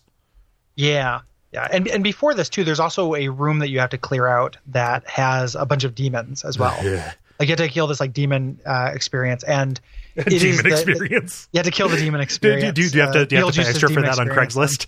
yeah yeah um where like the all the tactics and stuff that i read online were about doing that throne watcher throne defender thing like get them all down like reveal on them all get them all down and then just make sure you kill them all with one mass attack so they don't respawn Yeah, that's tactically interesting, um, but again, more patience than I have. yeah and you could do this for this boss fight too like when Mm-hmm. we say it's like 10 plus witch kings it's just wanting you to kill the crimson shroud first Yes. it doesn't want you to kill the ad so if you kill the shroud shroud doesn't respawn Mm-hmm. and then the witch kings will go down at once they just don't want you to the you know the idea is you're being harried Yeah. during the fight, and they don't want you to, to take out the, the options. Mm-hmm. Um, so you can you can get through. When we say ten plus Witch Kings, it's not literally fighting that boss fight three times in a row. Mhm. You know there are ways around that, but Yeah. it's still harder than I want to deal with. Yeah, I mean, it's- combine it's combining a, an incredibly hard fight, the hardest fight from the from the main game, um, with the end boss, which does different stuff, which I can like the see. fourth hardest. Yeah. You know, fight in the main game. yeah. Yeah. and I could I could see their movesets complementing each other in a really uh, kind of effective way. I mean anything that could heal Oh yeah, like the boss would make that like really really really tough. yeah. Yeah. Yep. So the, the the big difference in the end. So Frea is actually Frea. Um, Flint and uh, or sorry, uh, J- Giauque and Lippi um, stay behind. You know, not trapped in the paling, but you know, there to you know keep her from taking over Frea. Like, hey, you know, get out of here. As long as you get past the paling, the, the you know the world won't end. And so Frea is able to tell Flint, like, hey, you're the cavalry. Like, you we can easily get in there and help them out. Um, and that's what happens. Yeah. Yeah. Um, you know, the idea being that, and you, the dialogue here implies that like they keep killing the shroud, but the shroud keeps coming back because the the apostle is immortal. Yes. Um, so they're killing it, and it comes back, and they just can't do anything. They're just running out the clock, and when they show up, they're like, cro- you know, covered in wounds, and they're bleeding and stuff. Like they're barely holding on. yeah. You know, so Frea comes back with those reinforcements, Yeah. and uh, and it makes it. You Yeah. know, they they they uh, they take it out, Yep. And, and Flint, they trap it again, and know, Flint, as opposed to being a complete hard ass, you know, like once he finds out his brother is in danger, ends up being more than willing to help and is the person who saves the day. it's not just his brother being in danger. One of the things I love about that bit of characterization is that like Flint probably realized, you know, on some level that he was talking to you know this demon thing. right. Initially, like the story's not adding up. Like the fact that he's being such a dick is because he's being fooled and he knows Yeah. it. You know, the, the way that like Flint, it's just a, a brief sketch. Like Flint is not a super well developed character, but what's there is really interesting. I think. Mhm. Yeah. Um. Yeah, and it's just and it's just like really really peak Matsuno stuff. Mhm. You know, as far as far as that goes. Yeah. So then they make it, and they all have a like, you know, we're hauling ass to Lollapalooza, and dun, dun, dun, dun, dun, like laughter echoes through the castle for the first time in centuries. Yeah. Uh, you know, this when the whole thing is like we didn't actually eliminate this threat. In maybe hundred years or thousand years, it'll be back, but we've put it to bed for now. We're gonna go tell everybody that this is stop trying to find the fucking Crimson Shroud. Yeah. no, no, no Oh. matter what, like the, the, the, the truth can, you know, come out there. And I love the way they phrase this, you know, so the, sh- the shroud may be just a dream, but the dreamer is all too real. Yeah, Yeah. yep and uh, yeah, they they they make out. It's great, Yeah. and their adventures will be continued. Never. Never, because Uh. this game, uh, for as uh, interesting and as weird and as much as we would encourage you to play it, uh, nobody did. So Matsuno has not worked on anything since. Yep, which is sad. Yes. That's my favorite Final Fantasy boy. Uh, He did. Um, he actually did one of the uh, like a Final Fantasy 14 expansion, I think. Yeah, yeah, and he's also working on like a like an iOS kind of free to play thing, but that is um, don't care. not hardening. yeah, Yeah, I don't. I don't. I don't want to play any of those iOS free to play Final Fantasy games. Like some of them are not disasters. Like you can sit down with Record Keeper, and I don't hate myself. yeah. but Record I Keeper's good for a it. road trip. That's when I played the most of it. Was driving to and from Virginia. Not Yeah. driving, was- riding to and from Virginia. yeah, whoa, whoa there. I, I I still like I play that, but I'm like I could get every real Final Fantasy on this device. right. like why wouldn't I play Final Fantasy 9 instead of Record Keeper? Yeah. You know, I don't. I don't think it's better than any of the actual mainline ones. It's different. Yeah. Yeah. No. Yep. it's a it's a weird it's that weird curve that like if something is free to play and it doesn't it's not evil Mhm. like it gets elevated to good Yeah. automatically like oh people like are giving this a lot of credit for not being evil Yeah. You know so And I don't know how not evil. Like Record Keeper's pretty skeezy. Um, no Yeah, matter Record- yeah. no matter Yeah. no, no matter how much I turn off the alerts, I still get like it's double crystal weekend. No, I don't want double crystal weekend. yeah yeah it's it, just because you can play it without dealing with that stuff Yeah. doesn't mean that you're not going to see ads for it constantly Yeah. so the, the weird like squares intersection with ios stuff is such a like frustrating thing to me It really is. Yeah. you know it's like it's it's it had a lot of potential they were really early adopters i remember playing um that that uh tower defense game they did with the oh, uh, the, crystal classes. rings. Yeah. yeah crystal crystal uh no are you thinking chaos rings Yeah. Chaos rings. That Yeah. uh, Chaos Rings is just a JRPG. Hmm. Um, there's one where it's like a path-based tower defense. Like you set Oh, up character classes from Final Fantasy, Huh. and they do what character classes would do in Final Fantasy, but as towers, Oh well. and it's kind of cool. Um, you know, and I remember liking those early ones, but then at some point the free-to-play bug like got them, and Yeah. Yeah. they just went all in on that. Because So- that's- because that's the way you make money on on mobile, and Yeah. capitalism ruins uh, Yep. ruins most things. It's a bummer. Yeah. Um, yeah, that's uh that's Crimson Shroud. Um, like I, I like I mean, you know, this is a this is a the most contentious episode we've had in a long time, but like for a thing we both like. Yeah. Uh, but like like I really love this and think that if you like this genre, um, or if you have affection for tabletop or whatever, Mm-hmm. like you owe this a try. Oh yeah, like Uh, there, there, there's there's such a small investment to this. Like the things that are, fri- you know, that's the thing about friction points, right? That it may not be a problem for you. I, I'm I'm totally willing to like throw that in. I would never say like, hey, don't spend eight dollars on this and like put five hours in and see because Yeah. like a lot of my sourness comes from butting up against New Game Plus and then just having those those negative things amplified. I think that they're baffling decisions in New Game, but you're mostly able to get around them. Yeah, yeah, and it, it's kind of few and far between. Like a new game, like there's even the things that you found frictional that I didn't. There's still like we're talking about three things. Yes. It's not like a series of you know frustrations. Yeah. Like, the, um, the foundation here is incredibly solid. yeah, yeah. It, the, the the base of it is is really really good. The foundation is good. Yes. Um, you know, and then the new game plus, like again, is optional if you are, uh, you know, the the way that uh, I approach games and you approach games, where it's like you're done with it when you're done with it. Mhm. Um, you know, not everyone is that way. Like some people will feel compelled Mhm. to put themselves through something they don't like because of completionism's sake. yeah. Um, but you know, so maybe this is, this would be a bad game for you if that's the case. Like if, you know, man, like I spent hours and hours grinding Covenant rewards in Dark Souls three, and I hate myself. Like, well, you know, like Yeah. this, you know, don't then this might be hard for you. Yes. Um, but if you if you're willing to decide when an experience is done for yourself, like I think that it is one of the it's some of the most fun I've had on my 3ds. Like, and I love my 3ds. yeah. Um, Yep. And you know, all of that aside, even if I did, you know, even if I did have several kind of unpleasant hours with this, which I did, um, this is something that I love covering. This is the kind of thing that I love covering for WAF. You know, is something that people might not know about, but is actually worth paying attention to and talking about. And at the end of this, you know, from a mercenary standpoint, we will be one of the few people who have talked about this in depth, not through to the end, but like nobody else is doing this. Yeah, nobody is talking about it. Yeah. Um, kind of, kind of, kind of whatsoever. Yeah. Yeah. So even though even though we uh you know we, we we butted heads a bit, it is the most mild version of that, and I assure you, Gary, we we can still get along. It's fine. Okay. Thanks for letting me know. The, um, one of the things about this too that I want to like, I want more people to try this, and not that it'll make a big difference now, but I want this to be like a a model for this experience. Like it is, it is a um, a, you know broken record thing, but like as somebody who likes on many ways like likes things, there's appeals to the JRPG combat, you know that genre for me, mm-hmm. right? Like it's a genre I like a lot of games in if I was in the mood for that and didn't mean I was signing up for like an 80 hour game, mm-hmm. I would play so much, so many more of them. Yeah. Like I'd experience so many more stories. I would get it, you know, do these things if it wasn't like, hey, I want kind of a hard tactical JRPG, and the answer for that is this was- or well- Persona. It was this or Disgaea.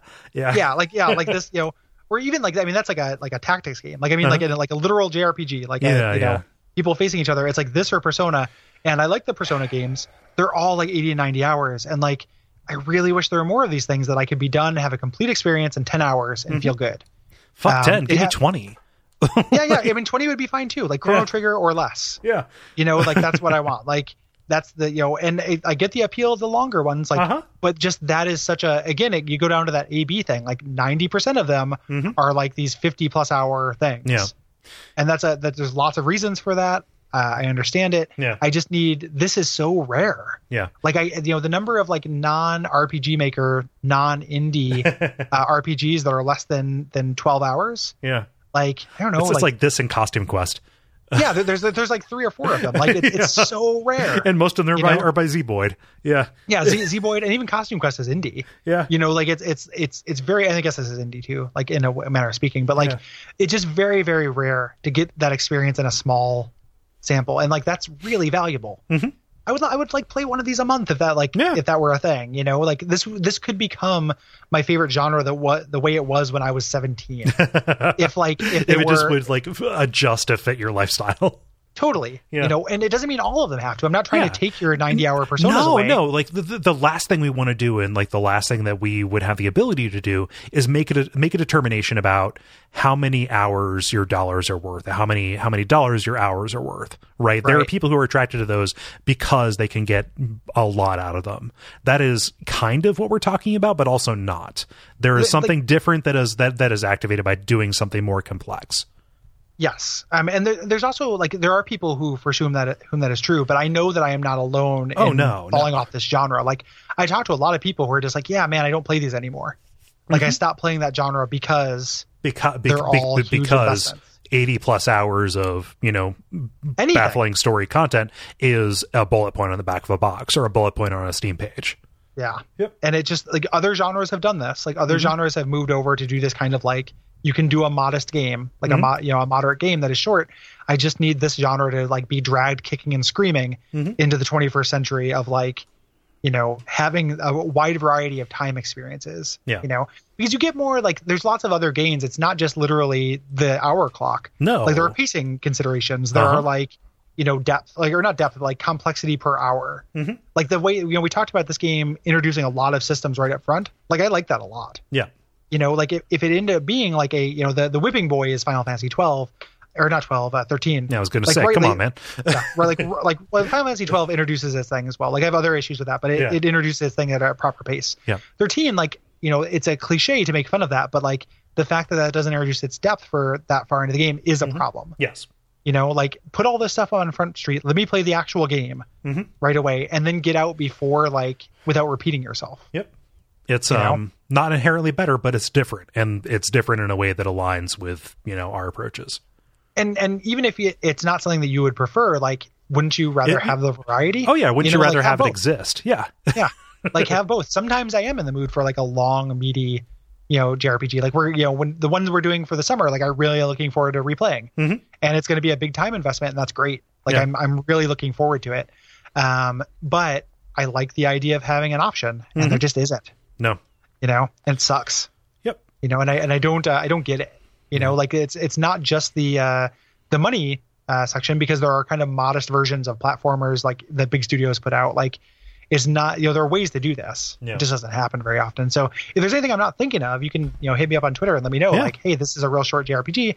Um, it's got to be the cream of the fucking crop if it's going to be like an RPG maker thing. so like like if I'm going to look at those aesthetics, it has to be the best thing in the world. But I'm accepting it if it's really good. Yeah. Um, give me your three or four hour JRPGs. I want them. Yeah. Super bad. Doing a search here because the one that I've had my eyes on um, is uh, I Am Setsuna. Mm-hmm. Um, but I'm not sure how long that is. It's like a 25 hour game, so like that is still still kind of up there. It's still up there. It's not terrible. Yeah. You know, but it's it's uh yeah. It's also about oranges. Like I don't want to play anything from the perspective of an orange. Like I don't I can't deal with that. this weird Yeah. sequel to I Am Bread. yeah. exactly. Um which was which was a prequel to the Green Chronicles and yeah. sequel to uh, Death Letter Office. Weirdly enough, Yeah. Yeah. Celiac's lament. Um the uh, where we learn the the origin of celiac. as a marketing went- as a when he marketing went ploy. from a, dark knight to a paladin. Um, um, I, I don't think that celiac is a marketing ploy. no, I, I don't think so either. I think I might have it. I'm gonna go to a Oh, doctor, yeah? but I've just been like weirdly like uh, all-purpose nauseous, nauseous, um, like a lot. And I was looking at other, and I don't have comorbidities with other symptoms. Like right, right. people are like, oh, you know, irritable bowel syndrome that also has like a lot of diarrhea, and I feel like I get the average amount of diarrhea for a 36 year old man, which is like, you know, about, a surprising you know, amount. Like, yeah, about once a week. Like Yeah. it's still not, you know, but Or- not okay, so much. so here's the question: Are you measuring it in frequency or volume? volume. um, so the uh, it's, it's every every time it's a reasonable payload, and uh, but the uh, you know just this kind of like oh my stomach's just upset and I don't have these other symptoms that Mm-hmm. point to more serious things like it could just be like a gluten allergy Yeah, thing. it's weird, man. The immune system is fucking crazy. Like that It's can that can happen and change over the course of your life. Like go check it out, or at least try to cut gluten out. Possibly. Yeah, I mean, I mean, I'll, go to a doctor and see what they say. Yeah. Um, and it's Portland; they'll definitely say I'm gluten free. Oh, of- like, oh, of course, yeah, 100% like Yeah. immediately Yep. cop to that. But You, like, you can only eat weird, worse cookies now. Oh fuck. just like I mean, I just feel like there's like one of the things I've been meaning to do is get back on like my super low carb diet and see if that clears it up. right. you know, and it's just this weird like ambient nausea though. It's been Yeah. around for a while, and like the internet seems to think this is that. So yeah. yeah, Well, gotta shall hope we can solve the problem. Yeah, it sucks. Like I'm just kind of queasy all the time. Anywho,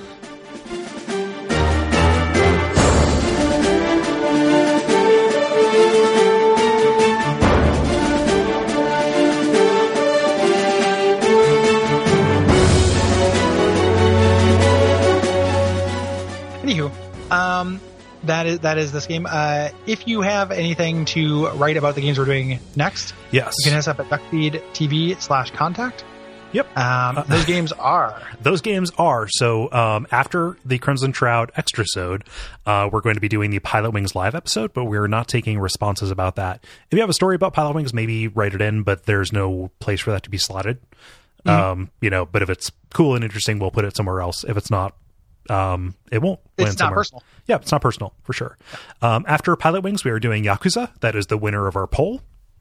Mm-hmm. Um, and uh, I'm excited about that. yeah, I'm definitely looking forward to, to giving it a shot. Yeah. Um, yeah, and I'm hopeful. They, they just announced another one of those. It feels like those games come out constantly. They they really do, and uh, it's a it's a series that I'm very curious about. Yeah, Yep. yeah, I, I'm I'm curious myself. Yeah, Um, and then yeah, after that, after, Yakuza is SSX Tricky. yes, yeah, um, yeah, which uh, you know, long awaited SSX tricky. Yeah. Um, in there as well is an, No, this is before the Crimson Shroud episode. Actually, Oh, so we yeah, have so this will we, be we have already we have already announced WAF 2.0 is out of the bag. oh shit. Yep. Uh, all right. Um, yeah, so uh, check that out. Listen to that again if you want. Like, um, yeah, and then after that, um, we're doing the uh, it's the dictated game. Yes. Yes. Or are we doing? We're doing two um, dictated games in a row. Yes. Um, yeah. So which one are we doing first? Uh, Nox. Yes. Yep. So Nox, Mhm. uh, the PC uh, kind of Diablo uh, classic. Do you have offhand who uh, whose dictation that is? Uh, that was Garrett, who we met uh, in uh, Austin. oh, um, no, we met Garrett in Milwaukee. Oh, that's what I mean. Yeah, sorry. Yep. Um, yeah, so thanks, Garrett. Um, looking forward to playing that. Like, I like getting weird GOG stuff on the show. Yeah. So looking forward to playing that. And we haven't really done like a Diablo like. No, we did like no. X Men Legends 2, which is like not really it. So No, no. um, yeah, so looking forward to that. And then uh, do we want to just go ahead and do the next one? Yeah, yeah, because that'll get people really jazzed. We're announcing like three months in advance. Sorry if Yeah. that puts you off. Um, no, we're not, I'm sorry. That's you know, it's, it's the decision that we made. Um, after Nox, uh, we are doing a dictated game by uh, a generous patron Zach um, or Zachary. Uh, we're doing uh, Metal Gear Solid 2, which we're actually breaking into two parts. Yes, because if Metal Gear Solid 1 was any indication, um, you know, as much as the game is short, uh, like a lot of things happen. Yeah, there there are things to say. Yeah. Yeah. Yeah. So, which I'm I'm looking forward to revisiting that too. Like I'm on the record of hating the middle of that game. I don't expect that to change. Mm-hmm. No. But I like the ending of it and I like the beginning of it. So Yes. like that will carry me a long way. Yeah. Um, So- Not everybody who uh, requests a game is going to get a two-parter like that. That just ended up being the most sensible way to do it. And uh, Please don't tailor your request to try to do that. yeah, please, please, Uh, please do not. That was that was, that was our decision. It was not his request. Yeah. um, because if you do that, we won't. Right. Um, like it's it's uh and and also as as per note, like the reason why these requests are coming in is because these are uh, high level patrons Mm-hmm. uh, who decide to back us at Patreon.com/slash TV um, at the highest level that we have for the show, um, where they uh, are executive producing a, a game, you know, Yes. an episode of the show, which you can do. Um, you know, there are four slots of those at a time. Um, people rotate in and out. Like you can get on that uh, that waiting train for that, and uh, yeah. Mm-hmm. Yeah. we'd love to uh, like we you know the Tomb Raider episode I think was one of our best episodes. Yeah, like that was- was uh, our first dictated one. I think that was a really great episode. Yeah, um, it's uh, it's it's a lot of fun to have the you know to force us into these new places that we might not initially go. Like we were talking about doing another Metal Gear Solid game here pretty soon. It wasn't going to be 2 um, but I'm still excited to go in. Um, uh, probably because of the resistance that we had to it. Like it's going to make for an interesting and textured episode. Yeah, and Nox is something that was not on my radar. Like I Right. Mm-hmm. knew I knew about that game because I saw it on GOG sales and in the store, but I don't really know anything about it. So Yeah. it's been a while since we've gone into anything kind of blind. Yeah. Um, I'm looking forward to that. Yeah. Um, and then after that, like uh, WAF 2.0 is going to take effect. Um, and you can check out those announcements to see what exactly that looks like. Both of us um, are incredibly excited about what that looks like. Absolutely. Yeah. Yeah. And if you're new, uh, if you're coming to the show now from uh, Bonfireside Chat, if you are just giving us a shot because uh, you know you like our stees and you're moving, you know, moving on over, welcome. Yeah. Uh, thanks for uh, thanks for giving it a shot. Yeah. We do appreciate it. Um, yeah, and uh, if you want to, the other things you can do to help us out is rate and review uh, the show. With this episode specifically, if like you like this game and you hear people talking about it, be like, hey, isn't this fucking weird? These guys talked about that game too. if if, Um, uh, if somebody mentions really enjoying Final Fantasy Tactics, say you may not know the guy did something that has a very similar flavor. yeah, and this is a low impact way to get into it. Yeah. So, um, I mean, we are going to set up a system where you have to listen to certain parts of the episode over and over and over to get to the end. Yeah. Yeah. Um, Like the middle, there's going to be a code, and it's going to be kind of backwards mask. Yeah, you won't be able to like listen to this in your regular iTunes um, kind of a podcast listener or over Overcast or something. You're gonna have to download like a particular like uh, proprietary app that we're developing that we're not going to support. It's going to be a goddamn nightmare, but I think it's going to be a better experience for you. And we're going to release it like Frog Fractions too. So, like, you're not going to know where it's at. Yeah, you have to walk Just, to just keep trying software on your iPod until one of them works. yeah, um, or come to a particular street sign in uh, Cincinnati, scan a QR code on the back of it, and then you'll be able to download us. Absolutely. Yeah, I've decided success isn't for us. Yeah.